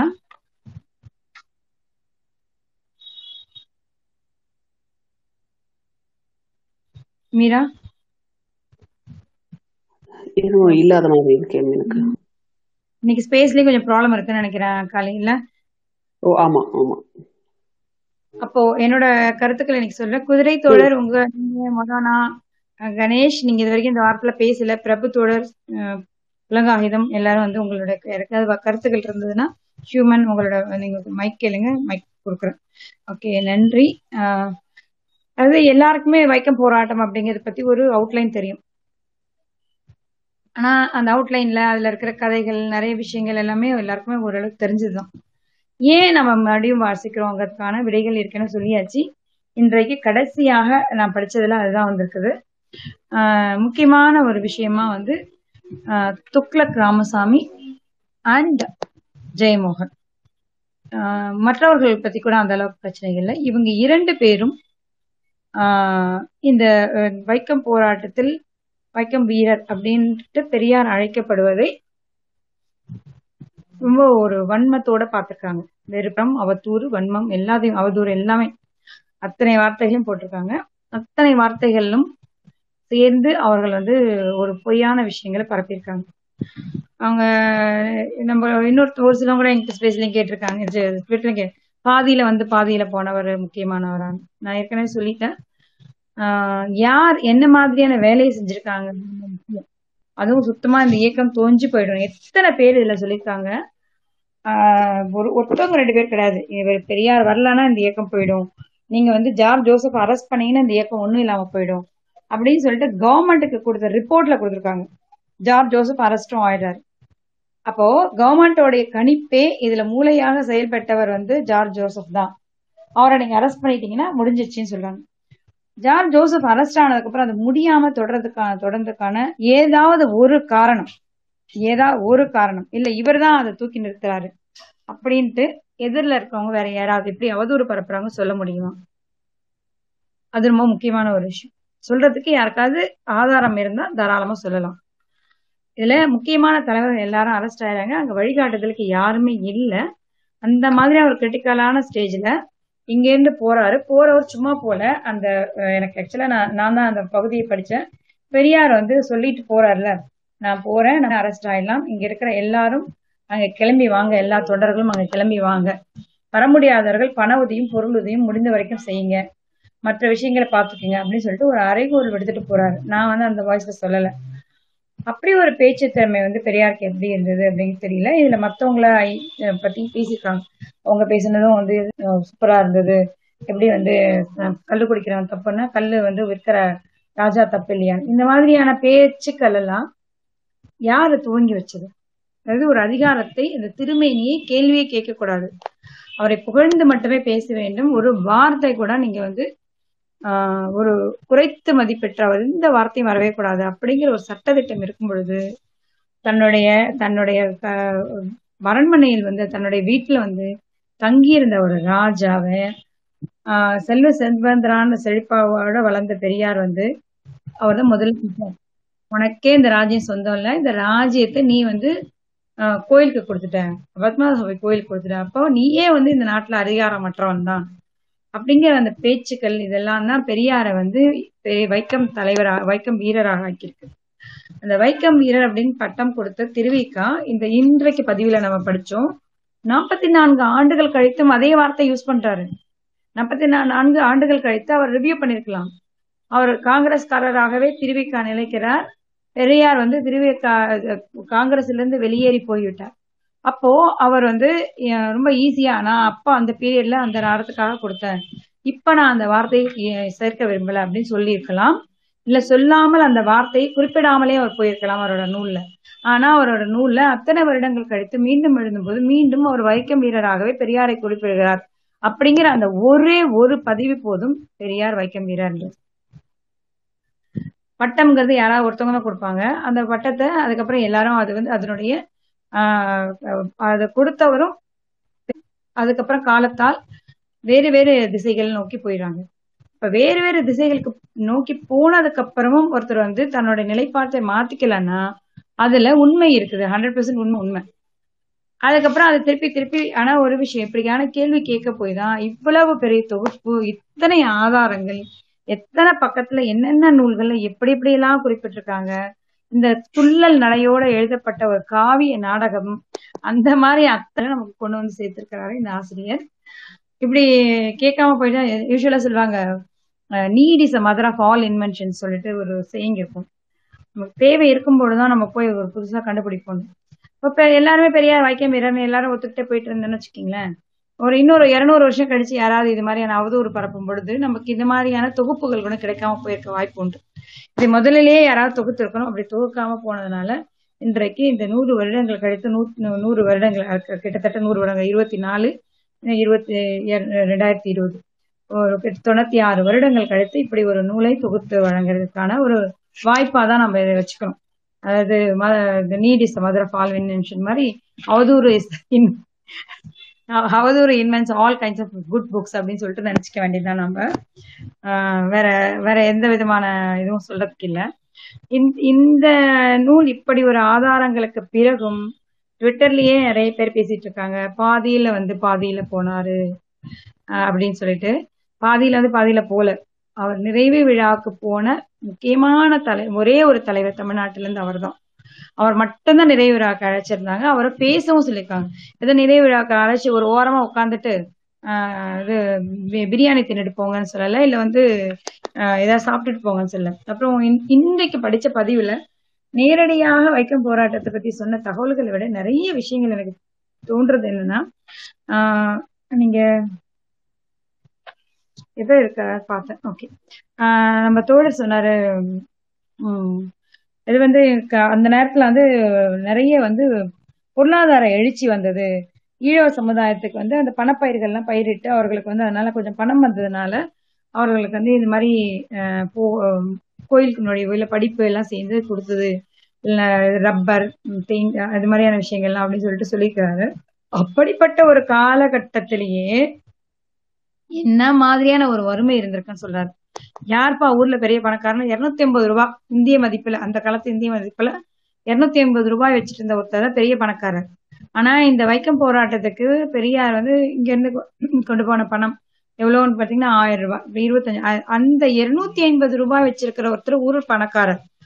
ஆனா இந்த முறை ஜபம் செய்து வருவதற்காக அந்த இவர்களுக்கு பிராமணர்களுக்கு செய்த செலவு 6 லட்சம் ரூபாய் வெறும் 20 நாள் 30 நாட்களுக்கும்.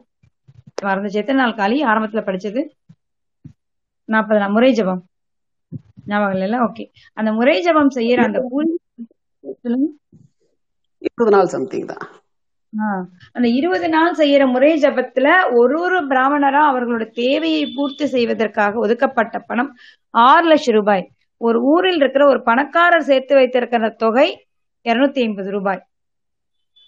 இப்போ இந்த இப்படி ஒரு இந்த அளவு எல்லா விதமான சௌரியங்களையும் ஒரே ஒரு பொய் புரட்டு, நீ வந்து அந்த காலத்துல 4 பிராமணனை கொண்டுட்ட, அதுக்காக உன் பரம்பரைக்கு சாபம் அப்படின்னு சொல்லிட்டு ஒரு பொய்யான ஒரு பரப்புரை, ஒரே ஒரு விஷயத்தை வச்சுக்கிட்டு அவங்க இப்படி ஒரு வாழ்க்கை அனுபவிச்சிருக்காங்க. 100% ரிசர்வேஷன் அவங்களுக்கு தான் இருந்திருக்கு எல்லாத்துலயுமே.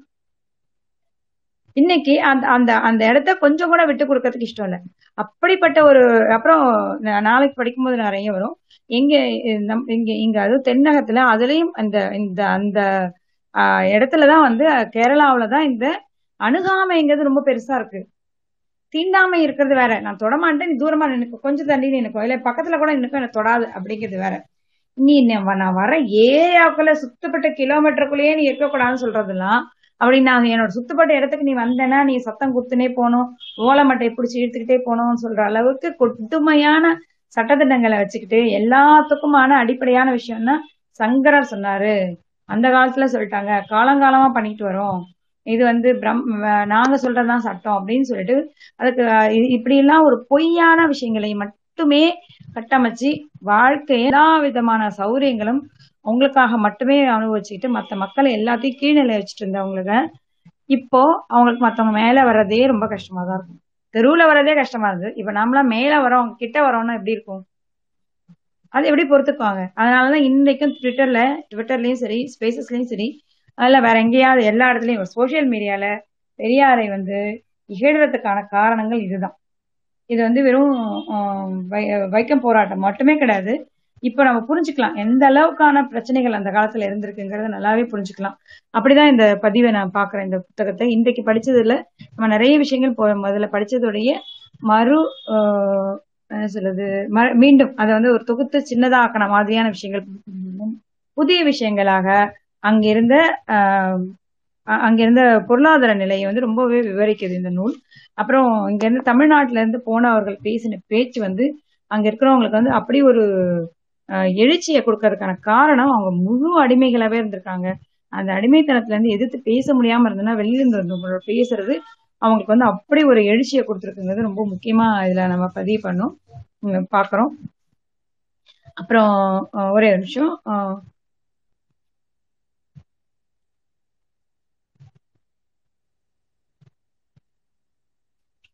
இதுல வந்து ஒரு சில கால குழப்பங்கள், ஒரு சிலவங்க வந்து எங்கேயுமே வந்து கொஞ்சமா குறிப்பிட்டது இந்த மாதிரி விஷயங்களும் அப்படி இல்லாம மீண்டும் எழுதுனதுல எல்லாருக்கும் இதுல இந்த பறையருக்கும் இங்க தீயர் புலையருக்கும் அந்த பாட்டை சின்ன வயசுல நான் படிக்கும்போது நானும் உங்களுக்கு எல்லாம் எதுக்கு விடுதலை கிடைக்கணும், ஏன் இப்படி பாடியிருக்கார் பாரதின்னு நினைச்சிருக்கேன்.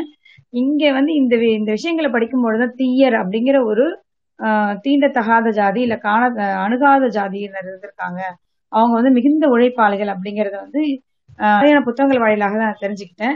இந்த புத்தகத்துல நிறைய இடங்கள் இது வருது, இதையும் இங்க சொல்லியிருக்காரு. பாரதியார் பாடல்கள் வந்து எல்லாருமே இங்க பாடியிருக்காங்கிறதும் ரொம்ப முக்கியமான விஷயமாவும் நம்ம பார்க்கணும். அதாவது இந்த ஆசிரியர் ஒரு வார்த்தை குறிப்பிட்டிருக்காரு, செல்லாமல் சென்ற போராளி அப்படின்னு குறிப்பிட்டிருக்காரு. வரவேண்டி வாராமலே போன ஆள் வந்து நம்ம மதன் மோகன் மாளவியா அப்படிங்கிறதும் முதல் வாரத்திலேயே நம்ம படிச்சுட்டோம் அப்படிங்கிறதும் இங்க குறிப்பிடணும். இந்த கோவை ஐயாமுத்தோட பேச்சும் எப்படி வந்து பெரியாருடைய பேச்சு எந்த அளவுக்கு ஒரு எழுச்சியை கொடுத்துருக்கோ அதே மாதிரி நிறைய இடங்கள்ல அவரோட பேச்சும் இருந்திருக்கு. அவருக்கும் இதே மாதிரியான ஒரு ஜெயில் தண்டனை கொடுத்துருக்காங்க, ஆனா அவரெல்லாம் சீக்கிரமா வெளியில வந்துட்டாரு. அவருக்கான ரெக்கமெண்டேஷன்ஸ் எல்லாம் வேலை செஞ்சிருக்கு. பெரியார் வந்து அரசருக்கு மிகவும் நெருக்கமான மனிதராக இருந்தாலும் அத்தனை நாள் சிறை தண்டனை அனுபவிச்சிருக்கிறாரு, மத்தவங்க செஞ்ச வேலையை விட 2 மடங்கு வேலை செஞ்சிருக்கிறாருங்கிறதும் இதுல முக்கியமா பாக்கணும். எப்படி அந்த மனுஷனுக்கு அப்படி ஒரு உறுதி வந்து தெரியல, அப்படி கொஞ்சம் கொஞ்சமா அது வரம் இதெல்லாம் நமக்கு நம்பிக்கை இல்லை, அப்படி ஏதாவது இருந்ததுன்னா கொஞ்சமாவது அவருடைய உடல் உரமும் நமக்கு கிடைச்சதை நான் நல்லா நினைச்சுக்கிறேன். அப்படி ஒரு ஆசை இன்னைக்கு எனக்கு வருது, இது வரைக்கும் உனக்கு அப்படிலாம் ஒரு ஆசை வந்தது இல்லை, அந்த மாதிரியான ஒரு ஆசை எனக்கு வருது. இதுல ஒரு வார்த்தை குறிப்பிட்டிருக்கிறாரு, நாயாடிகள் சமூகத்தின் இது மீட்டிங்கை வந்து அவரோட மகனின் ஏற்பாடுல காந்தியார் வந்து அங்க கூட கலந்துட்டாரு அப்படின்னு போட்டிருக்கு. நாயாடிகள் பத்தி நம்ம ஏற்கனவே பேசியிருக்கோம் நம்மளுடைய சாட்டர்டே ஸ்பேசஸ்ல. இவங்க வந்து ராத்திரியில மட்டும்தான் வெளியில வரணும், பகல்ல வெளியிலேயே வரக்கூடாது, ராத்திரியில மட்டும்தான் வெளியில வரணும். என்ன மிச்ச மீதி போட்டுட்டு போட்ட மிச்ச மீதிய குப்பைத்தொட்டியில நாய் பொறுக்கி சாப்பிட்ற மாதிரிதான் அவங்க சாப்பிடணும், பகல்ல வெளியில வரக்கூடாது. அப்புறம் அவங்க வந்து துணியும் போடக்கூடாது, அப்படிலாம் அவங்களுக்கான சட்டத்திட்டங்கள். இந்த இப்படி பேசுற பெரியாரை இவ்வளவு கேவலமா பேசுற ஜெயமோகனே வந்து 100 நாற்காலிகள் ஒரு நாவல் எழுதியிருப்பாரு நாயாடிகளை பற்றி. அதான் அவர் என்ன சொல்றாருன்னா, பெரியார் வந்து பெரியாருக்கு மட்டும் நீங்க இவ்வளவு மரியாதை கொடுத்துடாதீங்க அப்படின்னு. பெரியார் மேல என்னதான் அவருக்கு அப்படி ஒரு கோபமோ தெரியல அவரை பத்தி, ஆனா மத்தவங்க எல்லாம் இது மாதிரி நாயாடிகள் பற்றி நான் நாவல் எழுதுற அளவுக்கு அவருக்கு மனசுல ஈரம் இருக்குது, அது நல்லாவே எழுதியிருப்பாரு. அதை எழுதுற ஒருத்தருக்கு வந்து பெரியாரை பற்றி மட்டும் அப்படி ஒரு கோபம் வர்றதுக்கான காரணம் என்னவா இருக்க முடியும்னு எனக்கு தெரியலன்னு தெரிஞ்சதுதான் சும்மா அப்படி ஒரு வார்த்தையை சொல்றேன். அவரை பார்த்தா வந்து எல்லாருக்குமே எரியுது. அதாவது இது எப்படின்னா, நாங்களாம் தீண்டத்தகாதவரை பத்தி கூட அவங்களோட சுதந்திரத்துக்காக கூட பாடுபடுவோம், ஆனா நாங்க பெரியாரை மட்டும் ஏற்றுக்கொள்ள மாட்டோம் அப்படிங்கிறது ஒரு ஒரு டிவிசிவ் பாலிடிக்ஸ், அத ஒரு சூழ்ச்சி அப்படின்னு தான் நான் பாக்குறேன். வேற எப்படியும் நான் பாக்குறதுக்கு இல்லை, நல்லாவே எழுதியிருந்தாலும் அவரோட எழுத்து திறமையால அது நல்லாவே எழுதியிருந்தாலும் இது ஒரு சூழ்ச்சியாகவே பயன்படுத்துகிறார்கள்.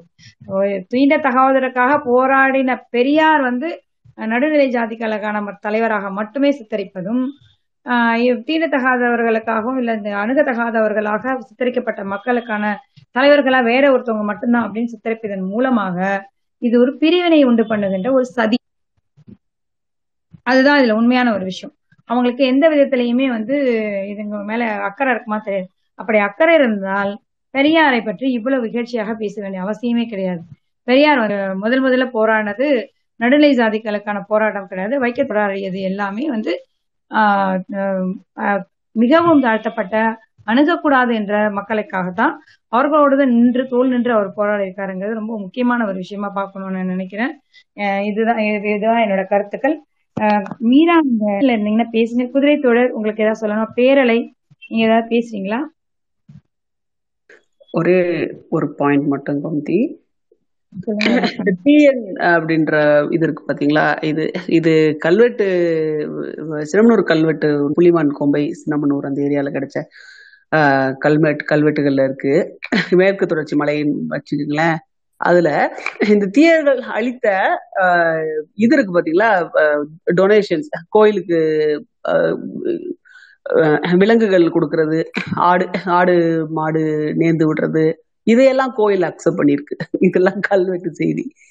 அதுதான் உள்ள வரக்கூடாது, ஆனா அவங்க கொடுக்குற இந்த விஷயங்களை வாங்கிக்கலாம் அப்படின்னா தான் ரொம்ப வேடிக்கையான ஒரு விஷயம் இல்லையா? சூப்பர் காளி. அதாவது நாய் வித்த காசு குலைக்காதுன்னு அப்படியா? சாரி, நாய் வித்த காசு குலைக்காது அப்படின்னு சொல்லுவாங்க ஒரு பழமொழி. Correct correct. எல்லாமே வசதிக்காக இப்படி ஏற்படுத்திக்கிறதா பழமொழிகள் எல்லாமே.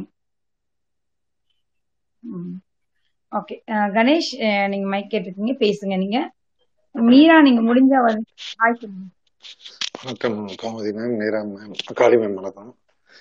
இத வந்து நான் முன்னாடி கொஞ்சம் விட்டும் பின்னாடி கொஞ்சம் விட்டு நடுவு வேலை இருக்கிறதுனால விட்டு இந்த இதை அந்த வரலாறு தெரிஞ்சுக்கணும்ன்றதுக்காக இதை கேட்டேன். இந்த முழுசா நீங்க சொல்ற மாதிரி அது இன்னும் உள்வாங்க முடியல மேடம். அப்போ இந்த கதையை பத்தி பேசுறத விட என்ன சொல்றது, பெரியாரை பத்தி பேசிக்கிட்டே தான் இருக்கணும், பேசிதான் ஆகணும். நான் அதை மட்டும் தான் நினைக்கிறேன். அதை பெரியாரை தெரிஞ்சுக்கிற ஒரு ஆர்வத்துலதான் இன்னமும் இந்த இந்த புத்தக வரலாறு இதோட இதை பத்தி எல்லாம் படிக்கலனாலும் நீங்க எல்லாம் சொல்றத கேட்டு அந்த வரலாறை தெரிஞ்சுக்கிறதுக்காக தான் இதை கேட்டுக்கிட்டு இருக்கோம். ஆனா இதை பத்தி சொல்ல தெரியல, முழுமையாவும் அதை கேட்கக்கூடிய இங்க வேலை கொஞ்சம் ஒர்க்கை பார்த்துக்கிட்டே நடுவில் கேட்கறதுனால முன்னாடி பின்னாடி சில நேரங்கள் விட்டு போயிடுது. அதான் இப்ப நீங்க சொன்ன மாதிரி யாரோ பெரியாரை மட்டும் பத்தி ஒன்று ரெண்டு சொல்லிட்டு போயிடுறேன். பெரியாரை வந்து நினைக்கவே இல்லை நம்ம தமிழ் சமூகம் அப்படின்னா அவ்வளவுதான். நம்மளோட ஒரு பாவப்பட்ட ஜென்மம் எதுவும் கிடையாது.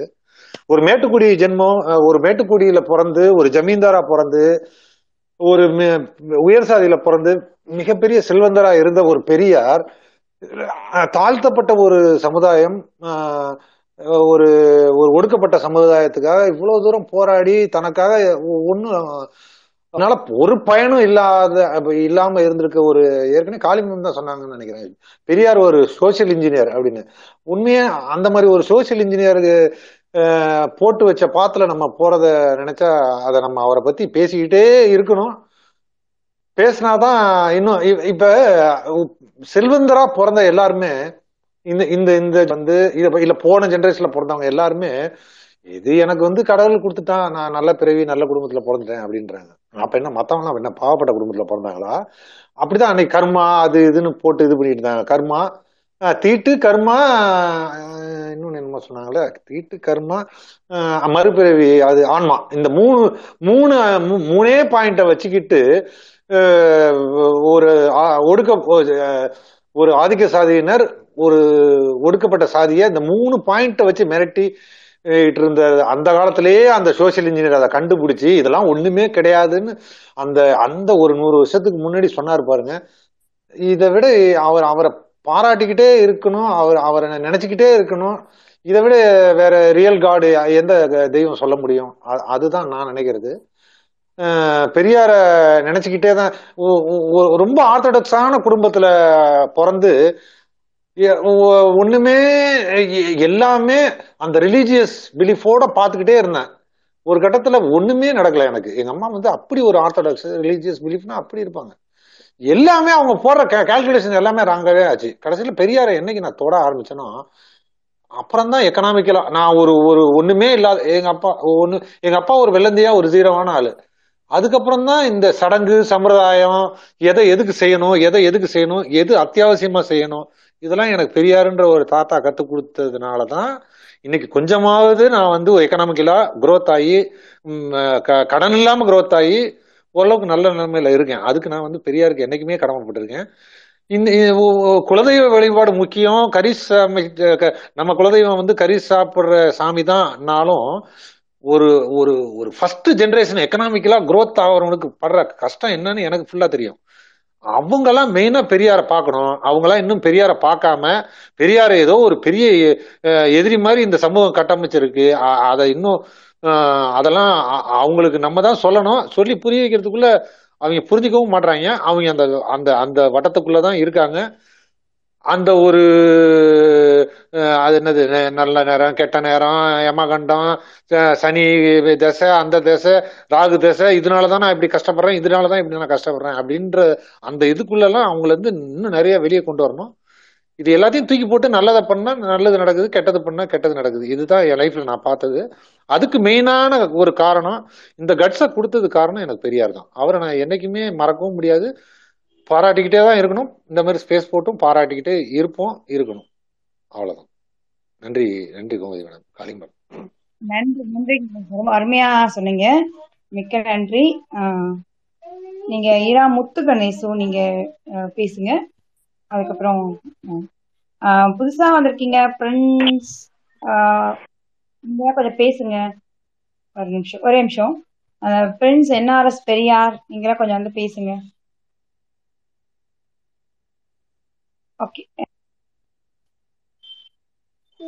முத்துகணேசன் பேசுங்க.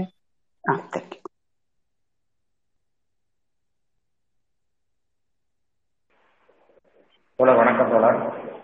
ரொம்ப சிறப்பா இருந்துச்சு. 2 நாளாக உங்களுடைய நான் கேட்டுருக்கேன். ரொம்ப சிறப்பா இருந்தது தோழர். நம்முடைய பெரியார் வந்து இந்த பாத்தீங்கன்னா வைக்கத்துல வந்து மறக்கிறாங்க. அதுல பாத்தீங்கன்னா நம்ம பெரியார் வந்து சிறையில் 74 நாட்களும் வைக்கம் வீதி வந்து 67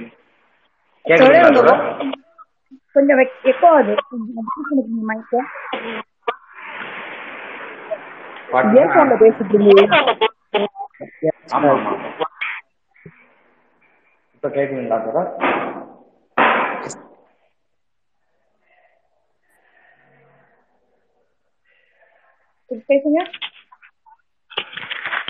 அந்த ஐயாவுடைய பாத்தீங்கன்னா மொத்தமாக இந்த வைக்கம் போராட்டத்திற்காக பாத்தீங்கன்னா 141 நாட்கள் சிறையில 74 நாட்களும் பொது வெளியில 67 நாட்கள்னு சொல்லி ஒரு மிகப்பெரிய உழைப்பை வந்து பாத்தீங்கன்னா வைக்கம் போராட்டத்திற்காக பண்ணியிருக்கிறாங்க. அது வந்து பலராலும் என்ன செய்யப்படுது அப்படின்னா மறுக்கப்பட்டுக்கிட்டே இருக்கு. அதை வந்து என்ன செஞ்சீங்கன்னா நீங்க சிறப்பா கொண்டு வந்தீங்க. அதை பாராட்டுவதற்காக நான் கேட்டேன். நன்றி தோழர். நன்றி உங்களுடைய சொற்களுக்காக. மொடோனா பேசுங்க. ஹாய் மக்களே, மிஸ் பண்ணிட்டேன். நேத்து நீங்களும் மிஸ் பண்ணீங்களான்னு தெரியல. நான் நேத்து ஃபுல்லாவே வரல. என்ன போச்சுன்னு தெரியல. பட் இன்னைக்கு லிசன் பண்ண முடிஞ்சது. நாளைக்கு நாடகமா இன்னும் ஆர்வத்தை வேற தூண்டிச்சிங்க. மடோனா நேற்று வந்து கேரளா எழுத்துக்களில் வைக்கம் போராட்டத்தை பற்றிய பதிவுகள் இன்றைக்கு தமிழ்நாட்டிலும் இந்தியாவிலும் படிச்சோம். வேற ஒன்றும் இல்லை. ஓகே ஓகே ஓகே சிறப்பு. நானும் ஆசிரியருடைய வருகைக்கும் அந்த நாடக வடிவத்துக்கும் காத்துட்டு இருக்கேன். இன்னைக்கு வாசிச்சதுல அப்புறம் நம்ம என்னெல்லாம் டிஸ்கஸ் பண்ணியிருக்காங்கிறது ஒரு சின்ன பார்வை வந்து இந்த ஆன்டி அன்டச்சபிலிட்டி கமிட்டி அது அந்த ஏயூசி அது வந்து ஒரு மாதவன் ஆரம்பிக்கிறதுக்கு ரொம்ப ஆதாரப்புள்ளியா இருந்தது. அப்புறம் அது த்ரூ அவுட் இந்தியா முழுக்கும் வந்து அதுக்கு ஒரு முன்னாடியா இருந்தது இந்த போராட்டங்கிறத நம்ம முன்னாடியே சொல்லியிருந்தேன். அதே போலதான் அம்பேத்கருடைய மூமெண்ட்டுக்கும் அவர் தொடங்குறதுக்கு வைக்கம் தான் ரெஃபரன்ஸா எடுத்திருப்பாருங்கிறதும் நம்ம பேசியிருந்தோம். அதில் அதே சாரத்துல ஒரு பெண்கள் வந்து ஒரு போராட்டத்துக்கு முன்னாடி நின்று அது ஒரு பெரிய ரெவல்யூஷனரியா வந்து பரவுனதும் இந்த போராட்டத்தை தான் குறிப்பிட்டு சொல்றாங்க. இங்க நம்ம கவனிக்க வேண்டியது என்னன்னா, அது அது நாராயணி அம்மாவா இருக்கட்டும், மீனாட்சி அவங்களா இருக்கட்டும், திருமலை, நாகம்மை, யாரா இருந்தாலும் அந்த போராட்ட களத்தினுடைய மனைவியா பார்க்கப்படாம அவர்களும் ஒரு போராட்ட வீரரா பார்க்கப்பட்ட ஒரு புரிதல் தான் வந்து ஒரு பிரமிப்பா இருக்கு. ஏன்னா எந்த ஒரு போராட்டமும் ஒரு பெண் எடுத்து செய்யும் போது அது ஈஸியா வந்து அடையாளப்படுத்தி ஸ்டாம்ப் பண்றதுக்கான வாய்ப்புகள் நிறைய இருக்கு. இது இன்னாருடைய இதுக்காக தான் வர்றாங்க, இவங்களுக்கு இந்த ஒரு பேக்ரவுண்ட் இருக்கு, இந்த ரீசன் தான் இதுக்கு சொல்லி எதுக்குள்ள வேணா ஒரு கட்டம் கட்டிடக்கூடிய ஒரு வாய்ப்பு இருக்கு. ஆனா இந்த ஒரு போராட்டம் வந்து பெண்கள் வந்து இந்த சுதந்திர போராட்டத்திலையும் இந்த வைக்கம் போராட்டத்தையும் அது எடுத்து பார்க்கும் பொழுது அது ஒரு மிகப்பெரிய ஒரு எக்ஸாம்பிள் செட்டா தான் இருந்துச்சு. அவர்கள் வந்து போராட்ட களத்தினுடைய மனைவியரா பார்க்கப்படுறதை விட பெண்களுடைய போராட்டம் முன்னிறுத்தப்பட்டு பார்க்கப்பட்டது, அதுக்கான ஆதரவுகள் பெருகினது அப்படிங்கிறது ரொம்ப இம்பார்ட்டன்ட். அதை நான் முன்னாடியே சொன்னா எனக்கு ஞாபகம் இல்லை, பட் சொல்லலைன்னா அது இங்கேயும் கண்டிப்பா பதிவு பண்ணணும்னுட்டேன். ரெண்டாவது வந்து இந்த போராட்டத்துக்கு எக்கச்சக்கமான தடைகள் வந்தாலும் இது வெற்றி பெற்ற பிறகு ஒரே ஒருத்தருக்கு மட்டும்தான் வைக்கம் வி அப்படிங்கிற ஒரு பட்டம் கொடுத்தாங்க, அது பெரியாருக்கு கொடுத்தாங்க. அது ஏன், என்ன வேணாலும் கொடுத்துருக்கலாமே அப்படின்னு ஒரு கேள்வி வருமே. இந்த போராட்டத்துல பங்கேற்ற ஒருத்தருக்கு அதை கொடுக்கணும்னா வேற ஏதாவது ஒரு பேர் கூட அடைமொழியோட கொடுத்துருக்கலாம். அது ஏன் வீரர் அப்படின்னு கொடுத்தாருன்னா, அவர்கிட்ட மற்ற எல்லாத்துக்கிட்டையும் இல்லாத ஒண்ணு வந்து இவர்கிட்ட பயம் கிடையாது, அந்த ஒரு ஃபியர்லெஸ்னஸ். அதாவது இவர் எடுத்து முன்வைக்கிற இந்த அன்டச்சபிலிட்டிக்கு எதிரான, இந்த ஒடுக்குமுறைக்கு எதிரான கருத்துக்கள்ல அது ஒரு அரசாங்கமா இருக்கட்டும், அந்த ராணியா இருக்கட்டும், எந்த ஒரு அந்த இந்துத்துவ அமைப்பா இருக்கட்டும், எதுக்கு முன்னாடியும் இவர் எடுத்து வைக்கிற அந்த கருத்துல வந்து ஒரு துளி கூட பயம் இல்லை. அந்த பயம் இல்லை அப்படிங்கிற ஒரு அந்த அந்த கொள் அந்திரிப்பு இருக்கு பாத்தீங்களா, அதுதான் வந்து ஒரு வீரர்னு நம்ம ஐடென்டிஃபை பண்ணக்கூடிய ஒரு தகுதியை பெற்றுச்சு. அது அவரா எடுத்துக்கிட்டது இல்லை, அந்த போராட்டத்துல இருந்து கலந்துகிட்டவங்களா கொடுக்கப்பட்ட அந்த பெயர். அதனாலதான் அவர் வந்து வைக்கம் வீரர் அப்படிங்கிறாங்க. ஏன்னா நம்ம இன்னைக்கு இந்த வரலாற்றை இன்னைக்கு படிக்கிறோம். இன்னைக்கு இருக்கக்கூடிய டிஜிட்டல் ப்ரொட்டஸ்ட்க்கும் இன்னைக்கு இருக்கக்கூடிய ஒரு களப்போராட்டத்துக்கும் 1924 இருந்த ஒரு களப்போராட்டத்துக்கும் வித்தியாசம் இருக்கு. சுதந்திரத்துக்கு முன்னாடி எப்போதும் அவர்கள் எப்படி அந்த சனாதனத்தில் முன்னிறுத்தி அவர்களை எதிர்த்து போராட்டம் பண்ணும் பொழுது எப்படின்னா, அவங்களுக்கு அது உரித்தான மரியாதையை கொடுத்தாக வேண்டும், அவர்கள் எந்த வழியில இந்த போராட்டம் நடக்கணும் அப்படி ஒரு கெஞ்சி கூத்தாடி என்ன ப்ளீஸ் எங்களுக்கு அனுமதி கொடுங்க அப்படின்னு அவங்க மனசை குளிர வச்சா ஓகே நான் பாக்குறேன் கொடுத்துறேன் மென்டாலிட்டியில தான் வந்து ஒரு போராட்டத்துடைய மொத்தம் இருக்கும், மொத்த கட்டமைப்புமே அப்படிதான் இருக்கும். அவங்களோட அதுதான் அவங்களுடைய எதிர்பார்ப்பா இருக்கும். அந்த சைடு இருக்கிறவங்க ஒரு 100 பேர் கூடுறீங்களா, கூட்ட ஒரு மனு எழுதி போடுங்க, ஒரு பெரிய லெட்டர் எழுதுங்க, கையெழுத்து போடுங்க, ஒரு 1000 கணக்கில் கையெழுத்து போட்டு என்கிட்ட கொடுங்க, நான் பரிசீலிச்சு பாக்குறேன், நான் பேசி முடிவு எடுக்கிறேன். அந்த ஒரு அங்க அந்த மேட்டிமை தனத்துல உட்கார்ந்துதான் அது அந்த பேச்சுவார்த்தைகளும் போராட்டங்களும் போகும். அந்த இடத்துல இருக்கும் பொழுது இறங்கி அந்த யாரு வந்து டிஸ்கஷனுக்கு கூப்பிடுறாங்களோ அவங்க முன்னாடியே அவங்களுக்கு உண்டான கேள்விகளை எழுப்பி இருக்காரு பாத்தீங்களா. அதை இதை வாசிக்கலாம்னா இன்னைக்கு அதை நம்ம செஞ்சிடலாம். இன்னைக்கு ஈஸியா வந்து இறங்கி நின்று அந்த ஒரு எந்த ஒரு அமைப்பையோ அரசாங்கத்தையோ நம்ம வந்து உடனே வந்து ஒரு ப்ரொட்டஸ்ட் மோடுக்கு நம்ம கொண்டு போயிடலாம். ஆனா அப்ப அது கொண்டு போயிருக்கிறாருன்னு நினைக்கும் போதே அது வந்து ஒரு பிரமிப்புலயும் பிரமிப்பு. அதுதான் வந்து மற்ற எல்லா களப்போராட்டர் தவிர்த்து இவர் வைக்கம் வீரர் அப்படின்னு அடையாளப்படுத்துறதுக்கு உண்டான அந்த ஒரு மிகப்பெரிய குவாலிட்டியா நான் பார்த்தேன். நான் பிரமிச்சு பார்த்தது இந்த கட்டுரைகள், அதை கேட்கும் பொழுது அந்த வரிகள் கேட்கும் பொழுதும் ரொம்ப ஆச்சரியமாக இருந்தது. இது ஒண்ணு சொல்லணும்னு நினைச்சேன். மூணாவது வந்து இந்த குலம், அதாவது இந்த 4வது தெருவுல வந்து நம்ம அனுமதிக்கப்படாததுக்கு அந்த வழியா ஒரு கோயில் சார்ந்த ஒரு குலம் இருக்குங்கிறது எனக்கு அப்பவும் இல்லை. நிறைய வரலாற்று படிக்கும் பொழுதுமே பார்த்தீங்கன்னா இந்த நீரை வந்து மிகப்பெரிய ஆதாரப்புள்ளையா எடுத்துக்கிறாங்க. எதுக்கு அப்படின்னா இந்த அன்டச்சபிலிட்டிக்கான காரணம். இன்னைய வரையில் கேரளாவிலையும் சரி, மற்ற முக்கியமான தமிழ்நாட்டு கோயில்கள்லையும் சரி, இந்த கோயில் ஒட்டி இருக்கிற அந்த குளம்ங்கிறதுல யாருக்கும் அனுமதி கிடையாது. அது சாதாரண மக்கள் வந்து யாரும் தொடக்கூடாது, குளிக்க கூடாதுங்கிற ரெஸ்ட்ரிக்ஷன் இருக்கு. பட் ஆனா இவங்க இந்த அந்த அந்த தண்ணி அந்த இது அவங்க அந்த கோயில இருக்கிறவங்க அவங்க பூஜை செய்யறவங்க அவங்க எல்லாம் அதுல குளிச்சுப்பாங்க, இது பண்ணிப்பாங்க, எல்லாம் பண்ணிப்பாங்க. அது ஒன்றும் பிரச்சனை கிடையாது. அதனுடைய மெயின் நோக்கமே என்னன்னா தெருவில் இருக்க மற்ற ஜாதியினர் யாரும் இதை புழங்கிடக்கூடாது அப்படிங்கிற அந்த உடைமையாக்கி கொடுங்கிறது தான். அந்த நீரை ஆக்கிரமிக்கிறது பண்றது அப்படிங்கிறது அவங்களுடைய பிரைம் ரிசோர்ஸ். அந்த பிரைம் ரிசோர்ஸ், அந்த அன்டச்சபிலிட்டிக்கான பிரைம் ரிசோர்ஸ் அது முன்னமிருந்தே இருந்துட்டு இருக்கு. அது இன்னைய வரைக்குமே நிலவையில தான் இருக்கு. இன்னும் பல கோயில்களில் வந்து அதுக்கு அனுமதி கிடையாது. அவ்வளவு வள்ளுவன் சொன்னது போல நீர் அவ்வளோ பெரிய ஆதாரமா இருக்கு, உலகத்துக்கே எல்லாத்துக்கும் பொதுவான ஒண்ணு அப்படிங்கும் போது அது பொது இல்லைன்னு அவங்க முதல்ல கட்டம் கட்டிக்கிறது இந்த ஒரு நீர் தான். அதுவும் நம்ம பார்க்கணும். அதுவும் இதுல புரிஞ்சுக்கிட்டேன் நான். கடைசியா ஒண்ணு சொல்ல விரும்புறது, எனக்கு தெரியல இந்த டிஸ்கஷன் வந்துச்சான்னு, இல்லை நான் ஏதாவது மீட்டிங் நடுவில் கவனிக்காம விட்டுட்டேன்னான்னு தெரியல.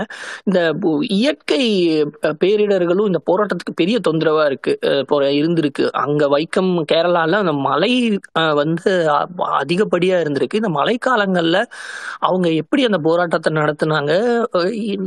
நான் கேள்விப்பட்ட வரைக்கும் அவங்க மழை பெய்ஞ்ச போதும் இடுப்பளவு தண்ணிக்கு மேலையும் உள்ள வந்து நின்றுட்டு பெரிய இடையூறு கிடந்தா கோயில் முன்னாடி பேரிகேட்ஸ் அதாவது முன்னாடி நின்று போராட்டம் நடத்திக்கிட்டே இருந்ததாகவும், ஒரு மருத்துவ குழுவும் அந்த ஊர் மக்களும் அதுக்கான சிலுவை சங்கம் மாதிரி அமைச்சு அவங்களுக்கு உண்டான உதவிகளையும் அங்க செஞ்சுக்கிட்டு இருந்ததாகவும் கேள்விதான் பட்டிருக்கிறேன். பட் ஆனா அந்த இடையூறுகளுடைய தாக்கம் எவ்வளவுன்னு எனக்கு தெரியல. அந்த இந்த மழையினால இந்த இயற்கை பேரிடர்னால இந்த போராட்டம் எவ்வளவு தூரம் வலு பெற்றது, வலு இழந்தது ரெண்டுமே இருக்கு. ஆனா வலு இழந்ததா தெரியல. அத்தனையும் நடுவுல அவங்க நின்று ஜெயிச்சது வந்து வலு பெற்றதா தான் பார்க்கப்படும் அப்படிதான் தோணுது.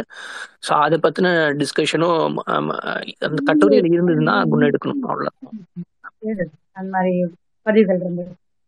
சிறப்பு. அவ்வளோதான் மேடம்.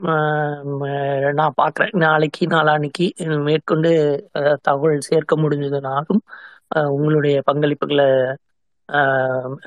வேல்யூ ஆட் பண்ண முடிஞ்சதுனாலும் வரேன். சிறப்பு. அப்போ ஒன்னே ஒன்று, இந்த இது வாசிச்சும் போது ஸ்டான்ஸ் பள்ளிக்கூடம் கோயம்புத்தூர்னு படிச்சிங்க, அது ஸ்டேன்ஸ், அது ரொம்ப வருஷமா இருக்கு. அது பள்ளிகளில் ஒன்று இல்லையா? ஆமா ஆமாங்க. அது இங்கிலீஷ்ல வந்து STANES இருக்குன்னா ஸ்டான்ஸ் அப்படின்னு படிச்சாங்க. ரொம்ப ஆங்கிலோ இண்டியன் ஸ்கூல் தானே அது? ஆமாங்க, ஆங்கிலோ இண்டியன் ஸ்கூல் தான். வஉசி பார்க் பக்கத்துல இருக்கு. அது ரொம்ப ஐகானிக்கான ஸ்கூலு. பட் இன்னைக்கு அது இதெல்லாம் மாறிடுச்சு. பட் கேள்விப்பட்டிருக்கேன் அதுல படிச்சவங்க பெரிய மிகப்பெரிய வசதி படைத்தவர்களும். ஆமா ஆமா, அப்படிதான் இருந்தது. இன்றைக்கு புதுசா நிறைய நவீன பள்ளிக்கூடங்கள் நிறைய வந்துச்சுங்க. இருக்கலாம். ஆனா பட் அது வந்து ஐகான் பிடிச்ச ஒரு விஷயம். இதுல பெண்களுடைய பங்கு ஹைலைட் பண்ணி சொன்னாரு மடனா. அதுவும் ரொம்ப ரொம்ப முக்கியம் நினைக்கிறேன். அரசியல் வரலாற்றுல 1884 இந்திய அரசியல் வரலாற்றுல எப்படி அந்த இந்திய நீதிபதிகள் ஃபாரினர்ஸ் ட்ரையல் பண்றதுக்கு உட்கார்றது வந்து எவ்வளவு பெரிய விஷயமா போராட்டமா ஆகி அதனால பெண்கள் அரசியலுக்கு வந்தாங்களோ, தமிழ்நாட்டு அரசியல்ல பெண்களை வந்து அரசியலுக்கு போராட்ட களத்துக்கு கூட்டிட்டு வந்ததுல எனக்கு தெரிஞ்சு பெரியார் அளவுக்கு பங்களிப்பு யாருமே பண்ணதா நான் நினைக்கல. கள்ளுக்கடை மறியல் அதுக்கு ரொம்ப முக்கியமான ஒரு விஷயம். அது வந்து வைக்கமுக்கு முன்னாடியே அவருடைய மனைவியாரும் அவர் குடும்பத்துல இருந்த பெண்களும் வந்து இதுல பார்ட்டிசிபேட் பண்ணதுக்கு, இன்ஃபேக்ட் போராட்ட முடிவு கள்ளுக்கடை முடிவு என் கையில இல்ல, அது வந்து என் வீட்டுல இருக்க பெண்கள் கையில இருக்கு அப்படின்னு சொன்னதாகவும் நம்ம கேள்விப்படுறோம். அதுக்கப்புறம் இந்த வைக்கம் போராட்டமும் அவங்களுடைய இந்த போராட்டம் ஆர்கனைஸ் பண்றது, நிதி திரட்டுதல், அத்தனை விஷயங்களையும் பெண்கள்ல வந்து பெருமளவுல ஈடுபடுத்தி இருக்கு அப்படின்றது ரொம்ப ரொம்ப முக்கியமான ஒரு விஷயமா பாக்குறேன். தெரு தனக்கு சொந்தமில்லாத தெருவுல போறதுக்கு எப்படி விளிம்பு நிலையில இருந்த தாழ்த்தப்பட்ட மக்கள் எப்படி இது பண்ணாங்களோ அந்த கோவிலை சுற்றி இருந்த தீண்டாமை வீதிகள்ல மட்டும்தான் போறதுக்கு தாழ்த்தப்பட்ட ஜாதியினருக்கு அனுமதி இல்லை. ஆனா பெண்களுக்கு எந்த தெருவிலையுமே அனுமதி இல்லை. ஆனா இந்த போராட்டத்தின் நோக்கிட்டு பெண்கள் வெளியில வந்து பெண்களும் அங்க இருக்காங்க, அந்த போராட்டத்துல களத்துல இருக்காங்க அப்படின்றது அந்த போராட்ட களமே அவங்கள தீண்ட முடியாத ஒரு இடமாக அந்த போராட்ட களம் இருந்த அந்த தெருவே கூட பெண்களுக்கு தீண்ட முடியாத ஒரு அணுகாமை தெருவாகத்தான் இருந்தது அப்படின்றத நம்ம குறிப்பிடுறோம். அவங்கள வீட்டுக்குள்ள இருந்து தெருவுல இழுத்துட்டு வந்ததுக்கு இந்த அரசியல் இயக்கங்கள் ஒரு முக்கிய காரணமாகவும் நான் பாக்குறேன். ரொம்ப நன்றி மருடனா அந்த பாயிண்ட் ரைஸ் பண்ணதுக்கு. மருடனா நீங்க ரொம்ப அழகா அந்த பாயிண்ட் நீங்க எப்பயுமே சொல்லிட்டே இருக்கீங்க. அந்த இவரும் குழப்பத்தோட சொல்லுவார் அவர் இன்னைக்கு இல்லை. பெண்கள் அதுல போராட்டத்தில் ஈடுபடுத்தப்பட்டது பெரிய ஒரு உத்வேகத்தை கொடுத்துருக்குது. அதுவும் அவங்க ரொம்ப இறங்கி பெரியார் அரசு ஆனதுக்கு அப்புறம் கூட அவங்க அங்கேயேதான் இருக்கிறாங்க, நானும் இறங்கி வரவே இல்லை அப்படிங்கிறது ரொம்ப முக்கியமான ஒரு விஷயமா இருக்கு. ஓகே காளி, நீங்களும் எப்பயுமே சொல்லிட்டு இருப்பீங்க பெரியார் பெரியார் தான் இங்க முன்னோடி. இன்றைக்கும் பாருங்க இப்பதான் கொஞ்சம் பெண்கள் அரசியல் பேசி வந்தாங்க. அரசியல் எங்கேயாவது போய் நான் சொல்லியிருக்கேன்னு நினைக்கிறேன் ஏற்கனவே. ஒரு ஏதோ ஆட்டோல போயிட்டு இருக்கும் பொழுது 2-3 பேரா ஏதோ அரசியல் சின்னதாக பேசணும்னு, ஐயோ என்ன இந்த ஆட்டோல வரும்போது நீங்க அரசியல் எல்லாம் பேசுறீங்க அப்படின்னு கேட்ட மக்கள்லாம் என் கூட இருந்திருக்காங்க, என்னோட கொலீக்ஸு. அதுவும் லேடிஸ், எல்லாரும் லேடிஸா இருக்கும். இப்ப என்ன பண்ணிடுவாங்க, இங்க தூக்கி போட்டவங்களா ஆட்டோல இருந்து, என்ன இவ்வளவு தைரியமா பேசுறீங்க, இது என்ன பெரிய விஷயம் தான். மேபி இது பெரியாரோட பேச்சுக்களை சின்ன வயசுல இருந்து கேட்டு கேட்டு வளர்ந்தனால எனக்கு ஒரு வித்தியாசமாவே தெரியல. மற்ற எல்லா வீடுகள்லயும் பெண்கள் அரசியல் பேசவே கூடாது, அது ஏதோ ஆண்களுக்கான இடம் அப்படின்னு தான் இன்னமும் நினைச்சிட்டு இருக்காங்க. அந்த பெரியாரோட கருத்துக்களை உள்வாங்காத மக்கள் இன்னமும் அப்படிதான் நினைச்சிட்டு இருக்காங்கிறதும் நான் இங்க பதிவு பண்ணணும்னு நினைக்கிறேன். அது கொஞ்சம் கொஞ்சமா இப்ப மாறுது, அதுக்கான ஏராவா நமக்கு. ஆனா எல்லாத்துலயுமே எல்லா விஷயங்கள்லயுமே பாத்தீங்கன்னா பிராமணர்கள் தங்களை எல்லா இடத்துலயும் வச்சுக்குவாங்க. இதுல கூட பாத்தீங்கன்னா தீண்டாமை ஒழிப்புக்கு நிறைய பிராமணர்களும் உதவி இருக்காங்கிறது பாக்குறோம். அது அவங்க எல்லா இடத்துலயும் பரவலா இருப்பாங்க, அது ஒரு முக்கியமான விஷயம். ஆனா இப்ப ஸ்பேஸ்ல அவங்க பேசுறதுங்கிறது அவங்களுக்கு ஏதோ ஒரு உரிமை இருக்கிற மாதிரி நினைச்சிட்டு இருக்காங்க. ஒரு காலத்துல நீங்க சொன்ன மாதிரி காளி, பொது இடங்களுக்கு பெண்களுக்கான அனுமதியே இல்ல. பொது இடங்களுக்கு வரவழைச்சது பெரியார் மாதிரியான ஆட்கள், தெரு ஆண்களுக்கானது மட்டும்தான், பெண்களுக்கானது இல்ல. எந்த தெருவுலயும் கோயிலுக்கு போற வழியில கோயிலுக்கு தலை குனிஞ்சுக்கிட்டே போயிட்டு தலை நிமிராம திரும்பி வந்துடணும், அவ்வளவுதான் அவ்வளவுதான் இருந்தது. அப்படி இல்லைன்னா நீங்க ஆடல் காரியா இருந்தா நடு ரோட்ல நின்று ஆடலாம், இல்ல பாடல கூட பெண்களுக்கு அனுமதி கிடையாது, ஆடல் காரியா மட்டும்தான் இருக்கலாம். அப்படிங்கறதுதான் நம்ம சமூகத்துல நமக்கு கொடுக்கப்பட்டிருந்தது. அது எல்லாத்தையும் உடைச்சு இன்னைக்கு நம்ம இப்படி ஒரு இடத்துக்கு வந்ததுக்கான முக்கியமான டர்னிங் பாயிண்ட்ஸ் நிறைய இடங்கள்ல வச்சவர் கண்டிப்பா பெரியார், அதை மறக்க முடியாது. நீங்க கடைசியா புலகாகிதம் நீங்க பேசுங்க, அதுக்கப்புறமா நம்ம முடிச்சுக்கலாம்.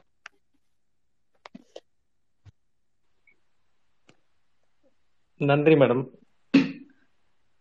இந்த ஒரு வாரமா என்னால நல்ல ஒரு 2 நாள் கலந்துக்க முடியல, இருந்தாலும் இந்த முச்சந்து மன்றத்தோட இந்த வைக்கம் வரலாறு பற்றி எனக்கு ஒரு பெரிய ஹிஸ்டரி ரீவிசிட்டிங் மாதிரி தான். ஆக்சுவலாக எனக்கு இது ஒவ்வொரு கேரக்டரையும் ஆத்தரோட வியூ பாயிண்ட்டும் சரி, நீங்கள் 4 பேர் பேசுனதும் சரி, அது மற்றபடி தோழர்கள் கோலப்பன் மாதிரி தோழர்கள் பேசுகிறதும் சரி, இப்போ நம்ம மொடானா பேசுனதும் சரி, ஒவ்வொருத்தும் ஒவ்வொரு வியூ பாயிண்ட்லேருந்து எனக்கு ரொம்ப விஷயங்கள் நான் எனக்கு அதை பற்றி ஆராய்ச்சி பண்ண, அதை பற்றி படிக்க ரொம்ப ஒரு ஆர்வத்தை தூண்டுது. இந்த இந்த முச்சந்த மன்றம் போக என்னால் மற்ற நேரத்தில் சில விஷயங்களை நோக்கி என்னோட பயணம் இருக்கு. அதுக்கு முதல்ல முச்சந்த மன்றத்துக்கு என்னோட நன்றிகள். இந்த வைக்கம் போராட்டத்துல பெண்களோட இது பங்கு பத்தி நான் எப்படி பாக்குறேன்னா, இந்த இது இது ஒரு இந்த இலவாசோட இன்னொன்று அந்த சாணாஸோட ரிவோல்ட் அதோட ஒரு நீட்சியா கூட நான் இதை பாக்குறேன்னு நினைக்கிறேன். நான் இதை பத்தி கொஞ்சம் படிச்சேன், இதை பத்தி கூட நீங்க பேசியிருந்தீங்க. ஆக்சுவலா இவங்க இது இந்த போராட்ட குணம் அவங்களுக்கு முதலே இருந்திருக்குது. ஆக்சுவலா இவங்க தான் அன்னைக்குமே இந்த மேல் சீலைக்குமே போராட்டம் பண்ணவங்க. அதுக்கப்புறம் அவங்க அதுக்கு அடுத்து 50-60 வருஷம் கழிச்சு அவங்க திருப்பி இந்த ஒரு கோயில் இதுக்கு போராடுறாங்க. ஸோ இந்த மாதிரி இதை இதை நான் இன்னும் பல விதத்துல நல்ல நமக்கு எனக்கு மெயினா நான் என்ன பாக்குறேன்னா, எப்படி இருட்டடிப்பு செய்யப்படுது சில விஷயங்கள். முக்கியமா நீங்க பாத்தீங்கன்னா கேரளால தமிழ் ஆளுங்க பண்ண விஷயத்த இருட்டடிப்பு செய்யறாங்க. ஸோ நம்மளுக்குள்ளே எவ்வளோ பிரிவினை இருக்குது. இதுதான் நம்மகிட்ட இன்னொரு பெரிய சக்தி நம்மளை மேலே வரவிடாம தடுத்துட்டு இருக்குது. அதையும் நம்ம எடுத்து ரொம்ப போராடிட்டு இருக்கோம். இந்த மாதிரி பேசுறோம், ரோட்ல பேசுறோம், வெளியே பேசுறோம், அரசியல் பேசுறோம். இது தொடர்ந்து பேசிட்டு இருக்கணும் அப்படின்றதான் என்னோட பெரிய ஆசை. இன்னொன்று, நான் இதுல சில நாட்கள் மிஸ் பண்ணியிருக்கேன். நான் கட்டாயம் இந்த புத்தகத்தை வாங்கி படிக்க தான் போறேன். ஆனா இந்த முச்சந்து மன்றத்தோட ஒரு டிஸ்கஷன், இதுல வர ஒரு விஷயத்த நான் கட்டாயம் ஒரு எப்படி நம்ம உமைய மேடம் ஒரு பாட்காஸ்ட்ல போடுறாங்க, அவங்களோட மற்ற ஸ்டோரிஸ் எல்லாம் ஒரு படிக்கிறதுக்கு ஒரு வாய்ப்பு இருக்கோ, அந்த மாதிரி நம்மளோட முச்சந்து மன்றத்தோட ஒவ்வொரு பகுதியுமே ஒரு பாட்காஸ்டா எங்கேயாவது ரெக்கார்ட் பண்ணி நீங்க போட்டீங்கன்னா ரொம்ப நல்லா இருக்கும். நான் மீண்டும் மீண்டும் ஒவ்வொரு விஷயத்தையும் நான் திருப்பி போய் பார்க்கறதுக்கோ எனக்கு டைம் கிடைக்கும் போது படிக்கிறதுக்கு ரொம்ப விருப்பப்படுறேன். ஸோ இதை நீங்கள் பண்ணுவீங்கன்னு எதிர்பார்க்குறேன். அகெயின் உங்கள் 4 பேத்துக்கும் மிக்க நன்றிகள். முக்கியமாக கோமதி மேம், நாகஜோதி மேம், மீரா மேமோட வாசிப்பு சொல்லவே வேணாம். காளி மேமோட ஸ்டண்ட்டு, ஒரு விஷயத்தை எப்படி யாரை எப்படி பேசணும், எந்த விஷயத்தை எப்படி பேசணுன்ற அவங்களோட style, I really love it. Thanks again ma'am. நன்றி நன்றி பிரகா. இது ஆக்சுவலாக இங்கே பாட்காஸ்ட் நாங்கள் பண்ணிட்டு இருக்கோம். எக்ஸப்ட் 1 or 2 days நேற்று மிஸ் பண்ணியிருக்கோம். சனிக்கிழமையானது கூட உடனடியாக நாங்கள் அப்பயே ரெக்கார்ட் பண்ணி போட்டாங்க. எனக்கு இன்னும் ரெக்கார்டிங் ஆப்ஷன் வரல. தமிழ் ஸ்பேஸ் விஷுவலைசர் நம்மளோட பாட்காஸ்ட் எல்லாத்தையும் போட்டிருக்காரு. நீங்கள் ஒரு தடவை செக் பண்ணுங்க. அதுவும் இந்த முத்தாரோட இஷ்யூ இதுவும் அது எப்போலேருந்து நாங்கள் களி ஒரு 3 வாரமாகவே நான் எங்களுக்கான பாட்காஸ்ட் போட்டுட்டு இருக்காரு. தொடர்ந்து அம்பையோட அந்த பிறந்த நாள் கொண்டாட்டத்திலேருந்து தொடர்ந்து நம்மளோட பாட்காஸ்ட் எல்லாமே இருக்கு. நீங்க செக் பண்ணுங்க.